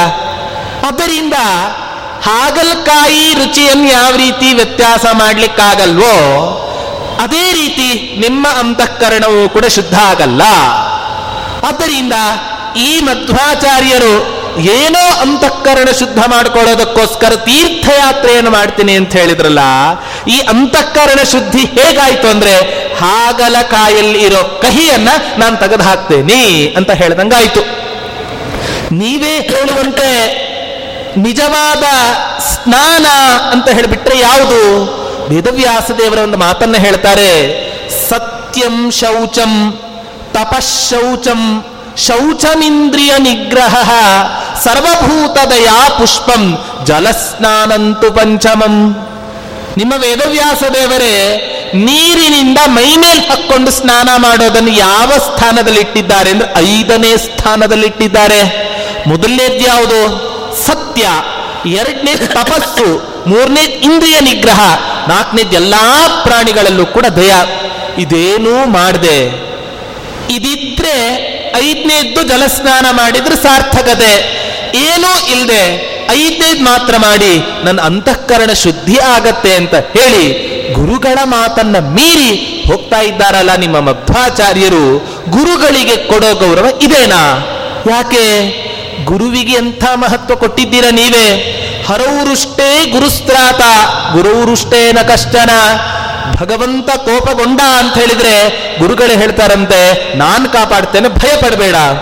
ಆದ್ರೆ ಗುರುಗಳೇ ಅಪ್ಪಿ ತಪ್ಪಿ ಗುರುಗಳೇನಾದ್ರೂ ಕೋಪಗೊಂಡ್ರೆ ಭಗವಂತ ಹೀಗೆ ಹೇಳ್ತಾನೆ ಅಂತ ಅನ್ಕೊಂಡಿದ್ದಾರೆ ನಮ್ಮ ಧ್ವಾಚಾರ್ಯರು ಅದಕ್ಕೋಸ್ಕರವೇ ಗುರುಗಳ ಮಾತನ್ನ ಮೀರಿ ತೀರ್ಥಯಾತ್ರೆಗೆಲ್ಲ ಹೋಗಿದ್ದಾರಲ್ಲ ಈ ಅಂತಃಕರಣ ಶುದ್ಧಿಗೋಸ್ಕರ. ಏನಿದು? ಹೇಳೋದೊಂದು, ಮಾಡೋದೊಂದು ಇದು ನಿಮ್ಮ ಮಧ್ವಾಚಾರ್ಯರಿಗೆ ಜೀವನದಲ್ಲಿ ಶೋಭೆ ತಂದೀತೆ. ಗುರುಗಳ ಮಾತನ್ನು ಮೀರಿ ಬದರಿಗೆ ಬದರಿಕಾಶ್ರಮಕ್ಕೆ ಹೋದರು ಎಂಬುದಾಗಿ. ಗಂಗಾ ಸ್ನಾನಕ್ಕೋಸ್ಕರವಾಗಿ ಆಚಾರ್ಯರು ಹೋದರು ಎಂಬುದಾಗಿ. ಹಾಗೇನೇನೆ, ಹಗಲಕಾಯಿ ಸಿಹಿ ಆಗಲಿಲ್ಲ. ಅವರೇನೋ ನೀರಲ್ಲಿ ಮುಳುಗಿಸಿದರು ಎಂಬುದಾಗಿ. ನೀರಲ್ಲಿ ಮುಳುಗಿಸಿದರೂ ಕೂಡ ಅದು ಬದಲಾವಣೆ ಆಗಲಿಲ್ಲ ಎಂಬುದಾಗಿ. ನಾನು ಬೇರೆ ಒಂದು ಉಪಾಯ ಹೇಳ್ತೀನಿ. ಮನೆಯಲ್ಲಿ ಸಕ್ಕರೆ ಪಾಕ, ಬೆಲ್ಲದ ಪಾಕ ಮಾಡಿ ಅದ್ರ ಒಳಗಡೆಗೆ ಹಗಲಕಾಯಿ ಮುಳುಗಿಸ್ಬಿಡ್ರಿ. ಮುಳುಗಿಸ್ದಾಗ ಅದು ಬದಲಾವಣೆ ಆಗತ್ತಾ? ಅದು ಬದಲಾವಣೆ ಆಗೋದೇ ಇಲ್ಲ. ಆಕಸ್ಮಿಕ ಬದಲಾವಣೆ ಆಗಿಬಿಟ್ರೆ ಅದು ಹಗಲಕಾಯಿ ಅಲ್ಲ ಅದು. ಹಗಲಕಾಯಿ ಅಂತ ಯಾವುದನ್ನು ಕರೀತಾರೆ? ಕಹಿ ಇರೋದನ್ನೇ ಹಗಲಕಾಯಿ ಅಂತ ಕರೆಯೋದು. ಸಿಹಿ ಇದ್ಬಿಟ್ರೆ ಅದು ಹಗಲಕಾಯಿ ಅಲ್ಲ ಅದು. ಅದಿನ್ನೇನೋ ಬೇರೆ ಹಣ್ಣು ಸಿಹಿ ಇದ್ಬಿಟ್ರೆ ಅದು. ಅದನ್ನು ಕಹಿ ಇರೋದನ್ನೇ ಹಗಲಕಾಯಿ ಅಂತ ಕರೆಯೋದು ಅಂತಃಕರಣದ ಪರಿಶುದ್ಧತೆಗೋಸ್ಕರವಾಗಿ ಆಚಾರ್ಯರು ತೀರ್ಥಸ್ಥಾನಗಳಿಗೆ ಹೋದರು ಎಂಬುದಾಗಿ. ಆದರೆ ಆಚಾರ್ಯರು ಅಂತಃಕರಣದ ಪರಿಶುದ್ಧತೆಗೋಸ್ಕರ ಹೋಗಿದ್ದಲ್ಲೇ ಅಲ್ಲ. ಅಂತಃಕರಣ ನಮ್ಮದು ಮಲಿನವಾಗಿರುತ್ತೆ. ನಮ್ದು ಮಲಿನವಾಗಿರುತ್ತೆ ಅಂತಃಕರಣ. ಆ ಅಂತಃಕರಣದ ಪರಿಶುದ್ಧತೆಗೋಸ್ಕರವಾಗಿ ನಾವು ತೀರ್ಥಯಾತ್ರೆಯನ್ನು ಮಾಡಬೇಕು. ಅದು ನಮಗೆ ವಿಹಿತವಾಗಿರ್ತಕ್ಕಂತಹ ಆಚರಣೆ ಅನುಷ್ಠಾನ ಅದು. ಆಚಾರ್ಯರಿಗೆ ಅದಿಲ್ಲೇ ಇಲ್ಲ. ಅವರ ಅಂತಃಕರಣ ಯಾವತ್ತೂ ಕೂಡ ಅದು ಸ್ಫಟಿಕ ಮನೆಯಂತೆ ಅಚ್ಚವಾಗಿ ಅದು ಬೆಳ್ಳಗೆ ಇರ್ತಕ್ಕಂಥದ್ದು ಅಲ್ಲಿ ಏನು ಒಂದು ಚೂರು ಕಪ್ಪು ಬರಲಿಕ್ಕೆ ಅವಕಾಶವೇ ಇಲ್ಲ, ಮಾಲಿನ್ಯ ಬರಲಿಕ್ಕೆ ಅವಕಾಶ ಇಲ್ಲ. ಆದ್ರಿಂದ ಅವರಿಗೆ ತೀರ್ಥಸ್ಥಾನದ ಅಗತ್ಯನೂ ಕೂಡ ಇಲ್ಲ. ಅವರಾದರೂ ಕೂಡ ತೀರ್ಥಸ್ಥಾನಗಳಿಗೆ ಆಚಾರ್ಯರು ಹೋದ್ರಂತೆ. ಯಾಕೆ ಅಂತ ಹೇಳಿದರೆ, ಅವರು ಅವತಾರ ಮಾಡಿರೋದು ಜನರಿಗೆ ಒಂದು ಆದರ್ಶವನ್ನು ತೋರಿಸಿ ಕೊಡಬೇಕಾಗಿದೆ ಈ ರೀತಿ ತೀರ್ಥ ಸ್ನಾನವನ್ನು ಮಾಡಬೇಕು ಅನ್ನೋ ಒಂದು ಆದರ್ಶವನ್ನ ಸಜ್ಜನರಿಗೆ, ಸಾತ್ವಿಕರಿಗೆ ಆ ಮಾರ್ಗದರ್ಶನವನ್ನು ಮಾಡಬೇಕಾಗಿದೆ. ಆ ದೃಷ್ಟಿಯಿಂದ ಅವರು ಹೋದರು, ಅಲ್ಲಿರ್ತಕ್ಕಂತಹ ತೀರ್ಥಗಳು ಈಗಾಗಲೇ ದುಷ್ಟ ಜನರ ಸ್ಥಾನದಿಂದ ಮಲಿನವಾಗಿ ಹೋಗಿತ್ತು. ಆ ತೀರ್ಥಗಳಲ್ಲಿ ಆಚಾರ್ಯರು ಮುಳುಗಿ, ಆ ತೀರ್ಥಗಳಲ್ಲಿರ್ತಕ್ಕಂತಹ ಮಾಲಿನ್ಯವನ್ನು ಕಡಿಮೆ ಮಾಡಿ, ಅದನ್ನು ಪವಿತ್ರವನ್ನಾಗಿ ಮಾಡಿದರು ಆಚಾರ್ಯರು. ಅದರ ತೀರ್ಥಗಳ ಮಾಲಿನ್ಯವನ್ನ ಪರಿಹರಿಸಲಿಕ್ಕೆ ಆಚಾರ್ಯರು ಹೋಗಿದ್ದೇ ಹೊರತಾಗಿ, ತಮ್ಮ ಅಂತಃಕರಣದ ಪರಿಶುದ್ಧತೆಗೋಸ್ಕರವಾಗಿ ಆಚಾರ್ಯರು ಹೋಗಿದ್ದಲ್ಲೇ ಅಲ್ಲ. ಗುರುಗಳು, ಹಗಲಕಾಯಿನಲ್ಲಿರ್ತಕ್ಕಂತಹ ಕಹಿ ಕಡಿಮೆ ಆಗಿದೆಯಾ ಅಂತ ಕೇಳಿದ್ರಂತೆ. ಇಲ್ಲ, ಗೊಜ್ಜು ಮಾಡಿ ಹಾಕಿದ್ರು ಹಾಗೆ ಕಹಿ ಇದೆ ಎಂಬುದಾಗಿ ಹೇಳಿದರು ಎಂಬುದಾಗಿ. ನಾನು ಆಗಲೇ ಹೇಳಿದೆ, ಹಗಲ್ಕಾಯಿ ಅದು ಕಹಿ ಅದರ ಸ್ವಭಾವ. ಸ್ವಭಾವ ಅದ್ಯಾವತ್ತೂ ಬದಲಾಗೋದಿಲ್ಲ. ನಾವು ಹೇಳ್ತೀವಲ್ಲ, ಹುಟ್ಟುಗುಣ ಸುಟ್ಟರು ಹೋಗೋದಿಲ್ಲ ಎಂಬುದಾಗಿ. ಸ್ವಭಾವವನ್ನು ಬದಲಾವಣೆ ಮಾಡಲಿಕ್ಕೆ ಆಗೋದಿಲ್ಲ ಪರಮಾತ್ಮನಿಗೆ ಆ ಶಕ್ತಿ ಇದೆ, ಅವರು ಮಾಡೋದಿಲ್ಲ ಸ್ವಭಾವದ ಬದಲಾವಣೆಯನ್ನು. ಕಹಿ ಅದರ ಸ್ವಭಾವ. ಹಾಗೆ ನಮ್ಮಲ್ಲಿರ್ತಕ್ಕಂತಹ ಕೆಟ್ಟ ಗುಣಗಳಾಗಲಿ, ಮಾಲಿನ್ಯ ಆಗಲಿ ಅಂತಃಕರಣದಲ್ಲಿರ್ತಕ್ಕಂತಹ ರಾಗದ್ವೇಷಗಳು, ಅದು ಸ್ವಾಭಾವಿಕವಾದದ್ದಲ್ಲ ಸಾತ್ವಿಕರಲ್ಲಿರ್ತಕ್ಕಂಥದ್ದು. ಯಾರು ತಾಮಸ ಗುಣದವರು ಇರ್ತಾರೆ, ಅವರಲ್ಲಿರ್ತಕ್ಕಂಥದ್ದು ಅದು ಸ್ವಾಭಾವಿಕ ಆಗಿರಬಹುದು. ಅದು ಬದಲಾವಣೆ ಆಗೋದಿಲ್ಲ, ಅದು ಯಾವತ್ತೂ ಕೂಡ. ಆದರೆ ಸಾತ್ವಿಕರಲ್ಲಿರ್ತಕ್ಕಂತಹ ಮಾಲಿನ್ಯ, ರಾಗದ್ವೇಷಾದಿಗಳು, ಅದು ಯಾವುದೋ ಒಂದು ನಿಮಿತ್ತದಿಂದ ಬಂದಿರತ್ತೆ. ಅದು ಯಾವುದೋ ಒಂದು ನಿಮಿತ್ತದಿಂದ ಬಂದಿರತ್ತೆ. ಅದು ಈ ಸ್ನಾನಾದಿಗಳಿಂದಾಗಿ ಆ ಮಾಲಿನ್ಯ ಪರಿಹಾರ ಆಗತ್ತೆ. ಹಗಲ್ಕಾಯಿನಲ್ಲಿರ್ತಕ್ಕಂಥ ಕಹಿ ಅದರ ಸ್ವಭಾವ ಅದು ಬದಲಾಗೋದಿಲ್ಲ. ಆದರೆ ನಮ್ಮಲ್ಲಿರ್ತಕ್ಕಂತಹ ರಾಗದ್ವೇಷಾದಿಗಳು ಯಾವುದೋ ಒಂದರ ನಿಮಿತ್ತವಾಗಿ ಬಂದಿರತ್ತೆ. ಆದ್ರಿಂದಾಗಿ ಅದು ಔಪಾಧಿಕವಾದದ್ದು, ಅದು ಸ್ವಾಭಾವಿಕವಾದದ್ದಲ್ಲ ನಮ್ಮಲ್ಲಿರ್ತಕ್ಕಂಥ ರಾಗದ್ವೇಷಗಳು. ಅದೆಲ್ಲವೂ ಕೂಡ ನಾಶವನ್ನು ಹೊಂದತ್ತೆ. ತೀರ್ಥಸ್ಥಾನಾದಿಗಳು, ಜಪ, ಪಾರಾಯಣ, ದೊಡ್ಡವರ ಅನುಗ್ರಹ, ಅದರಿಂದಾಗಿ ಎಲ್ಲ ಪರಿಹಾರ ಆಗತ್ತೆ ಅದು. ಇನ್ನು ಗುರುಗಳ ಮಾತನ್ನ ತಿರಸ್ಕಾರ ಮಾಡಿದರು ಎಂಬುದಾಗಿ.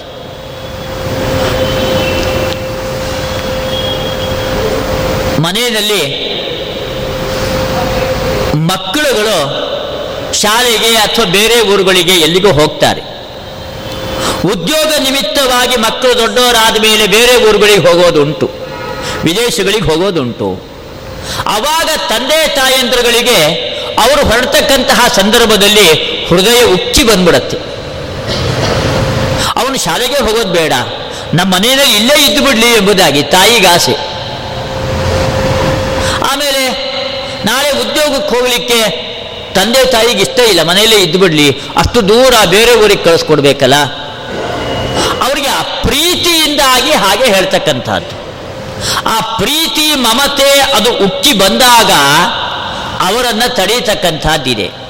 ಅಂದರೆ ಅವರು ಉದ್ಯೋಗಕ್ಕೆ ಹೋಗಬಾರ್ದು, ಆ ಮಗು ಶಾಲೆಗೆ ಹೋಗಬಾರ್ದು ಅದು ಯಾವತ್ತೂ ತಂದೆ ತಾಯಿಯ ಅಭಿಪ್ರಾಯ ಅಲ್ಲ. ಆ ಕಾಲದಲ್ಲಿ ಆ ಪ್ರೀತಿ ಅಭಿಮಾನ, ವಿಶ್ವಾಸ ಉಕ್ಕಿ ಬಂದಿರತ್ತೆ. ಅವಾಗ ಬೇಡ ಎಂಬುದಾಗಿ ಹೇಳ್ತಕ್ಕಂಥದ್ದು ಎಲ್ಲರ ಮನೆಗಳಲ್ಲೂ ಸಹಜವಾಗಿ ನಡೆಯತಕ್ಕಂಥದ್ದು ಇದು. ಆಚಾರ್ಯರಿಂದ ಅಚ್ಯುತ ಪ್ರಜ್ಞರು ಬಹಳಷ್ಟು ತತ್ವಜ್ಞಾನವನ್ನು ಸಂಪಾದನೆ ಮಾಡಿದ್ರು. ಯಾಕೆಂದ್ರೆ ಅಚ್ಯುತ ಪ್ರಜ್ಞರು ಬೇಕಾದಷ್ಟು ಶಾಸ್ತ್ರ ಗ್ರಂಥಗಳ ಅಧ್ಯಯನವನ್ನು ಮಾಡಿದ್ರು. ಅದ್ವೈತ ಶಾಸ್ತ್ರದ ಎಲ್ಲಾ ಗ್ರಂಥಗಳ ಅಧ್ಯಯನವನ್ನು ಕೂಡ ಮಾಡಿದ್ರು. ಅಚ್ಯುತ ಪ್ರಜ್ಞರಿಗೆ ಬಹಳಷ್ಟು ಸಂಶಯಗಳು ಕಾಡ್ತಾ ಇತ್ತಂತೆ. ದಾರ್ಶನಿಕ ವಿಚಾರಗಳಲ್ಲಿ ಬಹಳಷ್ಟು ಸಂಶಯ ಕಾಡ್ತಾ ಇತ್ತಂತೆ. ಆದರೆ ಆಚಾರ್ಯರಿಂದ, ಮಧ್ವಾಚಾರ್ಯರಿಂದ ಎಲ್ಲ ಸಂಶಯಗಳು ಕೂಡ ಅವರಿಗೆ ಪರಿಹಾರ ಆಯ್ತಂತೆ. ಎಲ್ಲ ಸಂಶಯಗಳು ಪರಿಹಾರ ಆದಾಗ ಅವರಿಗೆ ಆಚಾರ್ಯರ ಮೇಲೆ ಭಾರಿ ಪ್ರೀತಿ ಉಕ್ತಿ ಬಂತು. ಆ ಪ್ರೀತಿ ಉಕ್ತಿ ಬಂದಾಗ ಅವರು, ನನ್ನ ಬಿಟ್ಟು ಹೋಗಿಬಿಡ್ತಾರೆ. ಎಷ್ಟು ದಿವಸ ಎಲ್ಲಿ ಹೋಗ್ತಾರೋ ಏನೋ, ನನಗೆ ಮತ್ತೆ ಶಾಸ್ತ್ರದಲ್ಲಿ ಸಮಸ್ಯೆಗಳು, ಸಂಶಯ ಬಂದಾಗ ಯಾರು ಪರಿಹಾರ ಮಾಡ್ತಾರೆ, ಆಚಾರ್ಯರು ಹತ್ರ ಇಲ್ಲ ಅಂತಾದರೆ ಅವ್ರಿಗೆ ಈ ಸಮಸ್ಯೆ ಬಂತು. ತಂದೆ, ತಾಯಂದ್ರಗಳು ಯಾವ ರೀತಿಯಾಗಿ ಹೃದಯ ಉಕ್ಕಿ ಬರುತ್ತೆ, ಆ ಪ್ರೀತಿ, ವಾತ್ಸಲ್ಯ, ಮಮತೆಯಿಂದಾಗಿ ಹಾಗೆ ಬಚ್ಚುತ ಪ್ರಜ್ಞರಿಗೆ ಬಂದಿರತಕ್ಕಂಥ ಸಮಸ್ಯೆ ಇದು. ಆಚಾರ್ಯರ ಬಗ್ಗೆ ಭಾರಿ ವಿಶ್ವಾಸ ಮೂಡಿ ಬಂದಿದೆ. ಯಾಕೆಂದ್ರೆ ಎಲ್ಲ ಸಮಸ್ಯೆಗಳನ್ನು ಕೂಡ ಅವರು ಪರಿಹಾರ ಮಾಡಿರೋದ್ರಿಂದ. ಆಚಾರ್ಯರು ನಾಳೆ ತೀರ್ಥಾಟನೆಗೆ ಹೋಗಿಬಿಟ್ರೆ ಅವಾಗ ನನ್ನ ಸಮಸ್ಯೆ ಪರಿಹಾರ ಮಾಡೋರು ಯಾರು ಎಂಬುದಾಗಿ. ಆದ್ರಿಂದಾಗಿ ತಾತ್ಕಾಲಿಕವಾಗಿ ಅವರು ಬೇಡ ಅಂತ ಹೇಳಿರಬಹುದೋ ಏನೋ. ಆದರೆ ಹೇತುವಾದಿನಿ ವಿಸಂಕಟ ಬುದ್ಧೌ ತೀರ್ಥಮರ್ಥಯತಿ ಗಂತು ಬನುಜ್ಞಾ ಅಲ್ಲಿ ದಿದೇಶ ಅಂತ ಇದೆ.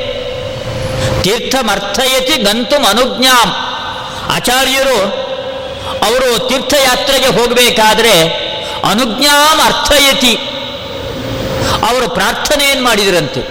ನಾನು ತೀರ್ಥಾಟನೆಯನ್ನು ಮಾಡಿ ಬರ್ತೀನಿ, ನನಗೆ ನೀವು ಅನುಮತಿಯನ್ನು ಕೊಡಬೇಕು ಎಂಬುದಾಗಿ. ತಾಂದಿದೇಶ. ಅವಾಗ ಅಚ್ಯುತ ಪ್ರಜ್ಞರು ಅವರಿಗೆ ಪುರುಷೋತ್ತಮ ತೀರ್ಥ. ಅಚ್ಯುತ ಪ್ರಜ್ಞರು ಅವರಿಗೆ ಅನುಮತಿಯನ್ನು ಕೊಟ್ಟರಂತೆ ಹೋಗಿ ಬನ್ನಿ ಎಂಬುದಾಗಿ.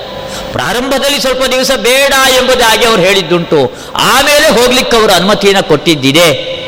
ಹೀಗೆ ಗುರುಗಳನ್ನು ಯಾವತ್ತೂ ಕೂಡ ಧಿಕ್ಕರಿಸಿಲ್ಲ ಅವರು. ಗುರುಗಳನ್ನು ಅದೇ ಅಭಿಮಾನ, ಪ್ರೀತಿ, ವಿಶ್ವಾಸದಿಂದ ಕಂಡಿದ್ದಾರೆ ಗುರುಗಳನ್ನ. ಯಾವತ್ತಿಗೂ ಕೂಡ ಗುರುಗಳ ಮಾತನ್ನ ಆಚಾರ್ಯರು ಧಿಕ್ಕರಿಸಿದ್ದಿಲ್ಲ.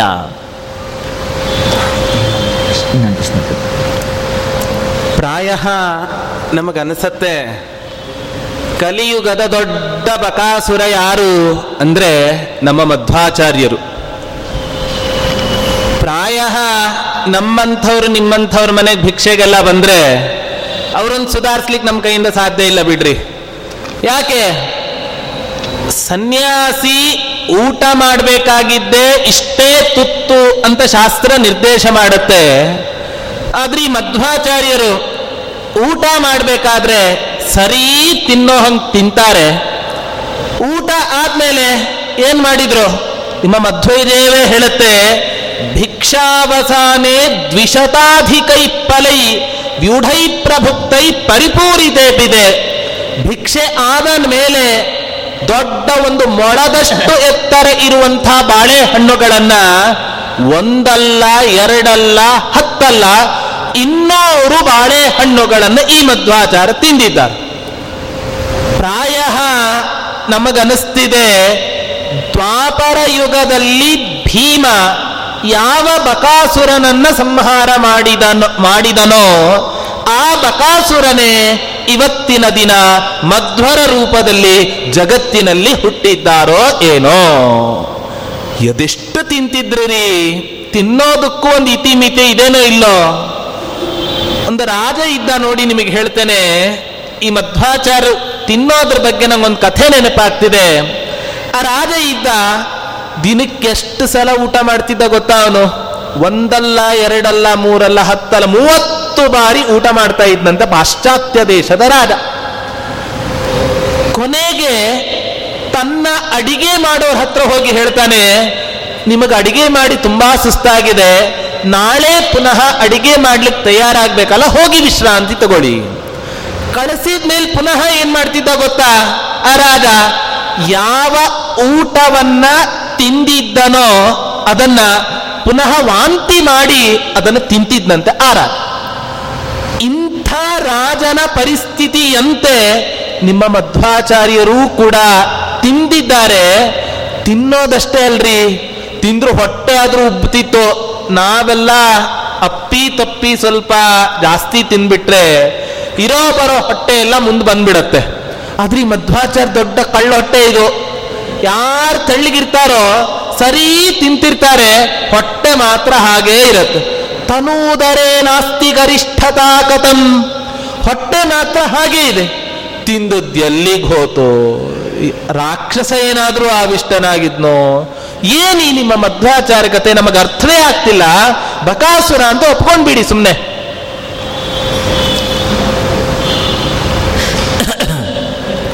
ಪ್ರಾಯ ಗುತ್ತಲಾಚಾರಿಗೆ ಜಾಸ್ತಿ ತಿನ್ಲಿಕ್ಕೆ ಆಗ್ತಾ ಇಲ್ಲ ಕಾಣಿಸತ್ತೆ. ಅದಕ್ಕೆ ಅವ್ರಿಗೆ ಜೀರ್ಣಶಕ್ತಿ ಇಲ್ಲ, ಸ್ವಲ್ಪ ಅಜೀರ್ಣ ಜಾಸ್ತಿ ಅವ್ರಿಗೆ. ಅದಕ್ಕೆ ಅಸೂಯೆಯಿಂದ ಮಧ್ವಾಚಾರನ್ನು ಹೀಗೆಲ್ಲ ಬೈತಾ ಇದ್ದಾರೋ ಏನೋ ಅವ್ರು ತಿಂತಾರೆ ಅಂತ ಹೇಳ್ಬಿಟ್ಟು. ಅವರು ಬಕಾಸುರನ ಅವತಾರ ಅಂತ ಕರೆದ್ರು. ಬಕಾಸುರನನ್ನ ಕೊಂದವನ ಅವತಾರ ಅವರು. ಅವರು ಬಕಾಸುರನ ಅವತಾರ ಅಲ್ಲ. ಭೀಮನಾಗಿ ಬಕಾಸುರನ ಸಂಹಾರವನ್ನು ಭೀಮಸೇನ ಅವತ್ತು ಮಾಡ್ದ. ಅವತ್ತು ಮಾಡಿ ಬಕಾಸುರನ ಅನುಯಾಯಿಗಳಿಗೆ ಒಂದು ಸಂದೇಶವನ್ನು ಕೊಟ್ಟ. ಯಾರು ಮನುಷ್ಯ ಹತ್ಯೆಯನ್ನು ಮಾಡಬಾರದು ಎಂಬುದಾಗಿ. ಮನುಷ್ಯರನ್ನೇ ಕೊಂದು ತಿಂತಕ್ಕಂತಹ ಒಂದು ಜನಾಂಗ ಅವತ್ತಿತ್ತು. ಇವತ್ತು ಇದೆ, ಇಲ್ಲ ಅಂತಿಲ್ಲ. ಅವತ್ತಿತ್ತು. ಅದರಲ್ಲಿ ಬಕಾಸುರ ಅವ್ರಿಗೆಲ್ಲರಿಗೂ ಕೂಡ ನಾಯಕ ಆಗಿದ್ದ. ಆದ್ದರಿಂದಾಗಿ ಬಕಾಸುರನನ್ನು ಕೊಂದು ಮನುಷ್ಯನನ್ನ ಹತ್ಯೆ ಮಾಡಿ ತಿಂತಕ್ಕಂಥದ್ದು ಮನುಷ್ಯರ ಮಾಂಸವನ್ನೇ. ಅದು ಮಾಡಬಾರ್ದು ಎಂಬುದಾಗಿ ಅವತ್ತು ಅವರಿಗೆಲ್ಲ ಎಚ್ಚರಿಕೆಯನ್ನು ಕೊಟ್ಟಿದ್ದುಂಟು ಅವತ್ತಿನ ದಿವಸ ಭೀಮಸೇನ. ಆ ಭೀಮನೇ ಇವತ್ತು ಮಧ್ವನಾಗಿ ಅವತಾರವನ್ನು ಮಾಡಿದ್ದು. ಅವತ್ತು ಬಕಾಸುರನನ್ನ ಕೊಲ್ಲಿಕ್ಕೆ ಹೋದಾಗ ಬಂಡಿಯ ಅನ್ನವನುಂಡವ. ದಾಸರಾಯರು ಹೇಳ್ತಾರಲ್ಲ ಹಾಗೆ ಆ ಬಂಡಿ ಅನ್ನವನ್ನು ಭೀಮಾವತಾರ ಕಾಲದಲ್ಲೂ ಕೂಡ ಉಂಡಿದ್ದುಂಟು. ಇವತ್ತು ಹಾಗೇನೇನೆ ಮಧ್ವಾಚಾರ್ಯರು ಎಷ್ಟೋ ಬಾರಿ ಅದನ್ನು ಮಾಡಿದ್ದಾರೆ. ಭಿಕ್ಷಾವಸಾನೆ ದ್ವಿಶತಾಧಿಕೈ ಫಲೈಹಿ ಅದು ಅವರಲ್ಲಿರ್ತಕ್ಕಂತಹ ಒಂದು ದೊಡ್ಡ ಶಕ್ತಿ ಅದು ಮಧ್ವಾಚಾರ್ಯ ಇರ್ತಕ್ಕಂತಹ ಶಕ್ತಿ ಅದು. ಬಕ್ವನ್ನ ಭೋಕ್ತೃತ್ವ ಅದು ಒಂದು ಶಕ್ತಿ, ಅದೊಂದು ಯೋಗ ಶಕ್ತಿ ಅದು. ಎಷ್ಟು ತಿಂದರೂ ಕೂಡ ಜೀರ್ಣಿಸ್ಕೊಳ್ತಕ್ಕಂತಹ ಶಕ್ತಿ. ಅದನ್ನ ಬಕ್ವನ್ನ ಭೋಕ್ತೃತ್ವ ಎಂಬುದಾಗಿ ಹೇಳ್ತಾರೆ. ಆ ಯೋಗ ಶಕ್ತಿ ಆಚಾರ್ಯರಲ್ಲಿತ್ತು. ಆಚಾರ್ಯರಲ್ಲಿ ಎಲ್ಲ ಯೋಗ ಶಕ್ತಿಗಳು ಕೂಡ ಇತ್ತು ಎಂಬುದಾಗಿ. ಅವರೊಂದು ದೇವಸ್ಥಾನದಲ್ಲಿ ಒಬ್ಬ ವ್ಯಕ್ತಿಯ ಮೇಲೆ ಕುಳಿತುಕೊಂಡ್ರಂತೆ. ವ್ಯಕ್ತಿಯ ಮೇಲೆ ಕುಳಿತುಕೊಂಡಾಗ ಅವನಿಗೆ ಆ ಭಾರ ತಡಿಲಿಕ್ಕೆ ಆಗಲಿಲ್ಲಂತೆ. ಭಾರ ತಡಿಲಿಕ್ಕೆ ಆಗ್ದೇನೇನೆ ಅವನು ಭೂಮಿ ಒಳಗಡೆಗೆ, ಅವನು ಕೆಳಗಡೆ ಬಿದ್ದೇ ಬಿಟ್ಟನಂತೆ ಅವನು. ಅವಾಗ ಆಚಾರ್ಯರು ಒಂದು ಚಿಕ್ಕ ಮಗುವಿನ ಮೇಲೆ ಕುಳಿತುಕೊಂಡು ಒಂದು ಪ್ರದಕ್ಷಿಣೆ ಬಂದ್ರಂತೆ. ಅಣಿಮ ಗರಿಮ, ಚೈವ, ಲಘಿಮ ಎಂಬುದಾಗೆಲ್ಲ ಯೋಗ ಶಕ್ತಿಗಳು ಆಚಾರ್ಯರಲ್ಲಿತ್ತು ಎಂಬುದಾಗಿ ಅವರ ಜೀವನ ಚರಿತ್ರೆಯಿಂದ ಗೊತ್ತಾಗತ್ತೆ. ಪಿತುಮಾನ್ ನಿತ್ಯ ಆಶಯೇ. ಬಳಿತ ಸೂಕ್ತದಲ್ಲೂ ಕೂಡ ಪಿತುಮಾನ್ ಅಂತ ಹೇಳ್ತಾರೆ. ಬೇಕಾದಷ್ಟು ಆಹಾರವನ್ನು ಸ್ವೀಕಾರ ಮಾಡ್ತಕ್ಕಂಥವರು ಎಂಬುದಾಗಿ. ಅದು ಮುಖ್ಯ ಪ್ರಾಣದೇವರಿಗೆ ಹೇಳ್ತಕ್ಕಂಥದ್ದು. ಹೀಗೆ ಭಕ್ವನ್ನ ಭೋಕ್ತೃತ್ವ ಎಂಬುದು ಅದೊಂದು ದೊಡ್ಡ ಯೋಗ ಶಕ್ತಿ ಅದು. ಆ ಯೋಗ ಶಕ್ತಿ ಆಚಾರ್ಯರಲ್ಲಿತ್ತು. ಆ ಭಿಕ್ಷೆಯನ್ನು ಮಾಡಿಸಿರ್ತಕ್ಕಂತಹ ವ್ಯಕ್ತಿ ಆಚಾರ್ಯರನ್ನ ಪರೀಕ್ಷೆ ಮಾಡಬೇಕು ಅಂತಲೇ ಅವನು ಅಷ್ಟು ಬಾಳೆಹಣ್ಣುಗಳನ್ನ ತಂದು ಕೊಟ್ಟನಂತೆ ಮೂವತ್ತೆರಡು ಕೊಡ ಹಾಲು, ಬಾಳೆಹಣ್ಣು, ಇನ್ನೂರಕ್ಕಿಂತ ಹೆಚ್ಚಿನ ದೊಡ್ಡ ದೊಡ್ಡ ಬಾಳೆಹಣ್ಣು, ಈ ಚಿಕ್ಕ ಗಾತ್ರದ ಏಲಕ್ಕಿ ಬಾಳೆಹಣ್ಣಲ್ಲ. ಕೇರಳದಲ್ಲಿ ದೊರೆಯತಕ್ಕಂಥ ಭಾರಿ ದೊಡ್ಡ ದೊಡ್ಡ ಬಾಳೆಹಣ್ಣು, ಅದನ್ನು ಅವನು ತಂದು ಕೊಟ್ಟನಂತೆ ಆಚಾರ್ಯರು ಅನಾಯಾಸವಾಗಿ ಇನ್ನೂರು ಬಾಳೆಹಣ್ಣು ತಿಂದು ಮುಗಿಸಿದ್ರಂತೆ. ಮೂವತ್ತೆರಡು ಕೊಡ ಹಾಲನ್ನು ಕೂಡ ಅನಾಯಾಸವಾಗಿ ಕುಡಿದ್ರಂತೆ. ತನೂದರೆ ನಾಸ್ತಿ ಗರಿಷ್ಠತಾ ಕಥಂ. ಅವರ ಗುರುಗಳೇ ಕೇಳ್ತಾರೆ ಅಚ್ಯುತ ಪ್ರಜ್ಞರು, ಅಲ್ಲ ಮಧ್ವಾಚಾರ್ಯರೇ ಇದೇನಿದು? ಇಷ್ಟೆಲ್ಲ ತಿಂದ್ರಿ ತಿಂದ್ರಿ ತಿಂದ್ರಿ, ಆದ್ರೂ ನಿಮ್ಮ ಹೊಟ್ಟೆ ಮಾತ್ರ ಇನ್ನು ಚಿಕ್ಕದಾಗಿಯೇ ಕಾಣಿಸ್ತಾ ಇದೆಯಲ್ಲ? ಲಕ್ಷಣಶಾಸ್ತ್ರದಲ್ಲಿ ಒಬ್ಬ ಮಹಾನುಭಾವನ ಲಕ್ಷಣ ಹೇಗಿರಬೇಕು ಅಂತ ಹೇಳ್ತಾರೆ. ಮೂವತ್ತೆರಡು ಲಕ್ಷಣಗಳನ್ನು ಹೇಳ್ತಾರೆ. ಆ ಮೂವತ್ತೆರಡು ಲಕ್ಷಣಗಳು ಕೂಡ ಆಚಾರ್ಯರಲ್ಲಿತ್ತು. ಅದರಲ್ಲಿ ಇದು ಕೂಡ ಒಂದು ಲಕ್ಷಣ. ಹೊಟ್ಟೆ ಚಿಕ್ಕದಾಗಿರ್ತಕ್ಕಂಥದ್ದು ಕೂಡ ಒಂದು ಲಕ್ಷಣ ಅದು. ಹೊಟ್ಟೆ ತುಂಬ ದೊಡ್ಡದಾಗಿದ್ದರೆ ಅವನು ಕುರೂಪಿ, ಅದು ಅವಲಕ್ಷಣ ಅದು. ಹೊಟ್ಟೆ ಚಿಕ್ಕದಾಗಿರ್ತಕ್ಕಂಥದ್ದು ಒಂದು ಒಳ್ಳೆಯ ಸಂಲಕ್ಷಣ ಅದು. ಅದು ಆಚಾರ್ಯರಲ್ಲಿತ್ತು ಎಂಬುದಾಗಿ. ಎಷ್ಟು ತಿಂದರೂ ಕೂಡ ಅವರ ಹೊಟ್ಟೆ ಊದ್ಕೊಳ್ತಾ ಇರಲಿಲ್ಲಂತೆ. ತನೂದರೆ ನಾಸ್ತಿ ಗರಿಷ್ಠತಾ ಕಥಂ. ಸುಚಿತ್ತ ಸತ್ಯಂ ವದತಾತ್ ಭವಾನಿತಿ ಅಚ್ಯುತ ಪ್ರಜ್ಞರು ಕೇಳಿದ್ದು. ಅಲ್ಲಿ ನೋಡ್ರಿ ಎಷ್ಟು ಚೆನ್ನಾಗಿದೆ. ಸುಚಿತ್ತ ಅವರು ಆಚಾರ್ಯರಿಗೆ ಸಂಬೋಧನೆ ಮಾಡೋದು. ಪರಿಶುದ್ಧವಾದ ಮನಸ್ಸುಳ್ಳವನೇ. ಅಲ್ಲ, ಇಂಥ ತಿನ್ನತಕ್ಕಂಥ ಶಕ್ತಿ ಹೇಗೆ ಬಂತು, ಏನು ಅಂತ ಕೇಳಿದ್ರೆ, ಏನೋ ಸುಳ್ಳು ಕತೆ ಹೇಳ್ತಕ್ಕಂತಹ ಕೆಟ್ಟ ಮನಸ್ಸಿನ ವ್ಯಕ್ತಿ ನೀವಲ್ಲ. ಪರಿಶುದ್ಧವಾದ ಮನಸ್ಸಿರ್ತಕ್ಕಂಥವ್ರು, ನೀವು ಸತ್ಯವನ್ನೇ ಹೇಳ್ತಕ್ಕಂಥವ್ರು ಏನು ಹೇಳ್ರಿ ಎಂಬುದಾಗಿ ಅಚ್ಯುತ ಪ್ರಜ್ಞರು ಕೇಳಿದ್ರಂತೆ. ಅವಾಗ ಆಚಾರ್ಯ ಹೇಳ್ತಾರೆ, ಅಲ್ಲ, ನನ್ನ ಹೊಟ್ಟೆಯಲ್ಲಿ ಜೀರ್ಣಿಸ್ಕೊಳ್ತಕ್ಕಂತಹ ಶಕ್ತಿ ಇದೆ. ಎಷ್ಟು ತಿಂದರೂ ಕೂಡ ಜೀರ್ಣಿಸ್ಕೊಳ್ತೀವಿ. ಭೀಮಸೇನನಿಗೆ ವೃಕೋದರ ಎಂಬುದಾಗಿ ಹೆಸರು. ಯಾಕೆ ಅಂದರೆ ವೃಕ ಅಂತ ಹೇಳಿದರೆ ದೊಡ್ಡ ಗಾತ್ರದ ಬೆಂಕಿ. ಅದನ್ನು ವೃಕ ಅಂತ ಕರೆಯೋದು. ಅವನ ಹೊಟ್ಟೆಯಲ್ಲಿ ಇತ್ತಂತೆ ಭೀಮಸೇನ ಹೊಟ್ಟೆಯಲ್ಲಿ. ಆದ್ದರಿಂದ ಅವನಿಗೆ ವೃಕೋದರ ವೃಕೋದರ ಎಂಬುದಾಗಿ. ಅವತ್ತು ದುರ್ಯೋಧನ ವಿಷವನ್ನು ಕೊಟ್ಟ, ಅದನ್ನು ಜೀರ್ಣಿಸಿಕೊಂಡ. ಬೇಕಾದಷ್ಟು ಆಹಾರವನ್ನು ತಾನು ಬಂಡಿ ಅನ್ನವನ್ನು ತಿಂದ, ಜೀರ್ಣಿಸಿಕೊಂಡ. ಆ ಬೆಂಕಿ ಇರೋದ್ರಿಂದಾಗಿ ಎಲ್ಲವೂ ಕೂಡ ಜೀರ್ಣ ಆಗ್ತಾ ಇತ್ತು ಎಂಬುದಾಗಿ. ಆಚಾರ್ಯರ ಹೊಟ್ಟೆಯಲ್ಲಿರ್ತಕ್ಕಂಥ ಬೆಂಕಿಗೆ ಎಂಥ ಶಕ್ತಿ ಇದೆ ಅಂತ ಹೇಳಿದ್ರೆ, ನಿತ್ಯಂ ಹಿತಂ ವಿಶ್ವದಹಂಚ ವಿತ್ತ ಅಂತ ಹೇಳ್ತಾರೆ. ಅದು ಪ್ರಳಯ ಕಾಲದಲ್ಲಿ ಇಡೀ ಬ್ರಹ್ಮಾಂಡವನ್ನೇ ಸುಟ್ಟು ಹಾಕ್ತಕ್ಕಂತಹ ಶಕ್ತಿ ಆ ಬೆಂಕಿಗೆ ಇದೆಯಂತೆ. ಆಚಾರ್ಯರಲ್ಲಿರ್ತಕ್ಕಂಥ ಬೆಂಕಿಗೆ ವಿಶ್ವದಹನ್ ಇಡೀ ಜಗತ್ತನ್ನೇ ಸುಟ್ಟು ಹಾಕ್ತಕ್ಕಂತಹ ಶಕ್ತಿ ಅದಕ್ಕೆ ಇದೆ. ಅದನ್ನು ಇನ್ನೂರು ಬಾಳೆಹಣ್ಣು ತಿಂದು ಜೀರ್ಣ ಮಾಡಿಕೊಂಡಿದ್ದು, ಮೂವತ್ತೆರಡು ಕೊಡ ಹಾಲು ಕೊಡ್ದು ಜೀರ್ಣ ಮಾಡಿಕೊಂಡಿದ್ದು, ಅದೊಂದು ದೊಡ್ಡ ಸಂಗತಿನೇ ಅಲ್ಲ ಆಚಾರ್ಯರಿಗೆ. ಆಚಾರ್ಯರನ್ನ ಹೀಗೆ ಪರೀಕ್ಷೆ ಮಾಡಬೇಕು ಅನ್ನೋ ದೃಷ್ಟಿಯಿಂದಲೇನೆ ಆ ಭಿಕ್ಷೆಯನ್ನ ಮಾಡಿಸಿರ್ತಕ್ಕಂತಹ ವ್ಯಕ್ತಿ ಅದನ್ನ ತಂದು ಕೊಟ್ಟಂತೆ ನೋಡ್ರಿ, ಹೀಗೆ ಆಚಾರ್ಯರು ಅವರಲ್ಲಿ ವಿಲಕ್ಷಣವಾದ ಶಕ್ತಿ. ಇನ್ನೊಬ್ಬರು ಯಾರದೋ ಮನೆಯಲ್ಲಿ ಪೂಜೆ ಆಗಿದೆ, ಭಿಕ್ಷೆ ಆಗಿದೆ. ಅವ್ರ ಮನೆಯಲ್ಲಿ ಹತ್ತು ಜನ ಅಡುಗೆ ಮಾಡಿದ್ದಾರೆ. ಹತ್ತೇ ಜನಕ್ಕೆ ಅಡುಗೆ ಮಾಡಿದ್ದು. ಆದರೆ ನೂರು ಜನ ಬಂದ್ಬಿಟ್ಟಿದ್ದಾರೆ. ಅಡುಗೆ ಸಾಕಾಗ್ತಾ ಇಲ್ಲ. ಆಚಾರ್ಯರ ಶಿಷ್ಯಂದ್ರಗಳಿಗೆ ಅಡಿಗೆ ಸಾಕಾಗ್ತಾ ಇಲ್ಲ. ಅವಾಗ ಆಚಾರ್ಯರು ಆ ಅಡಿಗೆ ಜಾಸ್ತಿ ಆಗುವಂತೆ ಮಾಡಿದರಂತೆ ತಮ್ಮ ಶಕ್ತಿಯಿಂದ. ಅದನ್ನ ಜಾಸ್ತಿ ಅಭಿವೃದ್ಧಿ ಆಗುವಂತೆ ಆ ಕ್ಷಣದಲ್ಲಿಯೇ ಮಾಡಿ ಎಲ್ಲ ಶಿಷ್ಯಂದ್ರಗಳು ಕೂಡ ತೃಪ್ತರಾಗಬೇಕು ಆ ರೀತಿ ಆಚಾರ್ಯರು ಮಾಡಿದರಂತೆ. ಹೀಗೆ ಆಚಾರ್ಯರಿಗೆ ಒಂದು ವಿಚಿತ್ರವಾಗಿರ್ತಕ್ಕಂಥ ಶಕ್ತಿ, ಯೋಗ ಶಕ್ತಿ ಇದೆ. ಎಲ್ಲವನ್ನೂ ಕೂಡ ಜೀರ್ಣ ಮಾಡಿಕೊಳ್ತಕ್ಕಂತಹ ಶಕ್ತಿ ಇದೆ. ಆದ್ರಿಂದಾಗಿ ಆಚಾರ್ಯರು ಅಷ್ಟು ಎಲ್ಲವನ್ನೂ ಕೂಡ ಆ ಪರೀಕ್ಷೆ ಮಾಡಬೇಕು ಅನ್ನೋ ದೃಷ್ಟಿಯಿಂದ ತಂದುಕೊಟ್ಟಾಗ ಪರೀಕ್ಷೆಯಲ್ಲಿ ವಿಜಯಶಾಲಿಗಳಾದರು ಆಚಾರ್ಯರು. ತಮ್ಮ ಯೋಗ ಶಕ್ತಿಯನ್ನು ಅವತ್ತು ಆಚಾರ್ಯರು ತೋರಿಸಿಕೊಟ್ರು. ಇದು ಆಚಾರ್ಯರ ಮಹತ್ವಕ್ಕೆ ಇದು ಪೋಷಕ ಆಗತ್ತೆ ಹೊರತಾಗಿ ಇದೊಂದು ನಿಂದನೆಗೆ ಒಂದು ಅವಗುಣವಾಗಿ ಕಾಣಿಸೋದಿಲ್ಲ ಇದು ಎಂಬುದಾಗಿ ಹೇಳಬಹುದು. ಹೀಗೆ ಭೀಮಸೇನಾಚಾರ್ಯರು ಸ್ವತಃ ಉತ್ತರವನ್ನು ಕೊಡ್ತಕ್ಕಂಥ ಶಕ್ತಿ ಇರೋ ವಿದ್ವಾಂಸರು, ಆದರೆ ಇವತ್ತು ವಯೋನಿಮಿತ್ತವಾಗಿ ಅವರು ಪ್ರಾಶ್ನಿಕರಾಗಿ ಇಲ್ಲಿ ಕುಳಿತುಕೊಂಡಿರೋದು. ಆಚಾರ್ಯರ ಸಪ್ತಶತಮಾನೋತ್ಸವ. ಅವರು ಪಿಂಗಲಾಬ್ದೆ ಸಿತೆ ಮಾಘೆ, ಅಷ್ಟ, ಅವರು ಬದರಿಕಾಶ್ರಮಕ್ಕೆ ಎಯವು ಎಂಬುದಾಗಿ, ಬದರಿಕಾಶ್ರಮಕ್ಕೆ ಹೋದರು ಎಂಬುದಾಗಿ. ಅದಕ್ಕೆ ಇವಾಗ ಏಳು ಶತಮಾನಗಳು ಕಳೆಯಿತು.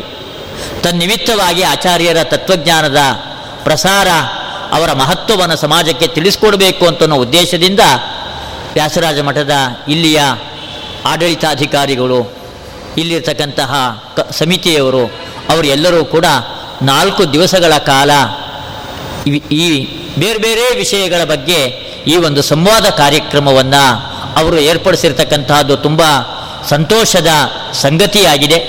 ಇಲ್ಲಿಯ ಆಡಳಿತಾಧಿಕಾರಿಗಳು ಹಾಗೂ ಇದಕ್ಕೆ ಪ್ರೇರಕರಾಗಿ ನಿಂತಿರ್ತಕ್ಕಂಥ ಇಲ್ಲಿಯ ಎಲ್ಲ ಕಾರ್ಯಕರ್ತರುಗಳು ಅವ್ರಿಗೆಲ್ಲರಿಗೂ ಕೂಡ ನಾನು ವಿಶೇಷವಾಗಿ ಅಭಿನಂದನೆಯನ್ನು ಈ ಸಂದರ್ಭದಲ್ಲಿ ನಾನು ತಿಳಿಸ್ತಾ ಇದ್ದೇನೆ. ಜಿಜ್ಞಾಸುಗಳಾಗಿ ನೀವೆಲ್ಲ ಪ್ರತಿನಿತ್ಯವೂ ಕೂಡ ಇದರಲ್ಲಿ ಭಾಗವಹಿಸ್ತಾ ಇರತಕ್ಕಂತಹದ್ದು ತುಂಬ ಸಂತೋಷದ ಸಂಗತಿಯಾಗಿದೆ. ನಿಮಗೆಲ್ಲರಿಗೂ ಕೂಡ ನನ್ನ ಅಭಿನಂದನೆಗಳನ್ನು ಸಲ್ಲಿಸಿ ಈ ಒಂದು ಸಂವಾದ ಕಾರ್ಯಕ್ರಮದ ಎಲ್ಲ ಪುಣ್ಯವನ್ನು ಕೂಡ ಆ ಗುರುಗಳ ಒಳಗಡೆಗೆ ಅಂತರ್ಯಾಮಿಯಾದ ಗೋಪಾಲಕೃಷ್ಣನಿಗೆ ಸಮರ್ಪಣೆಯನ್ನು ಮಾಡಿ ಕೃಷ್ಣಾರ್ಪಣ ಮಸ್ತು ಅಂತ ನಾನು ಮುಗಿಸ್ತಾ ಇದ್ದೇನೆ.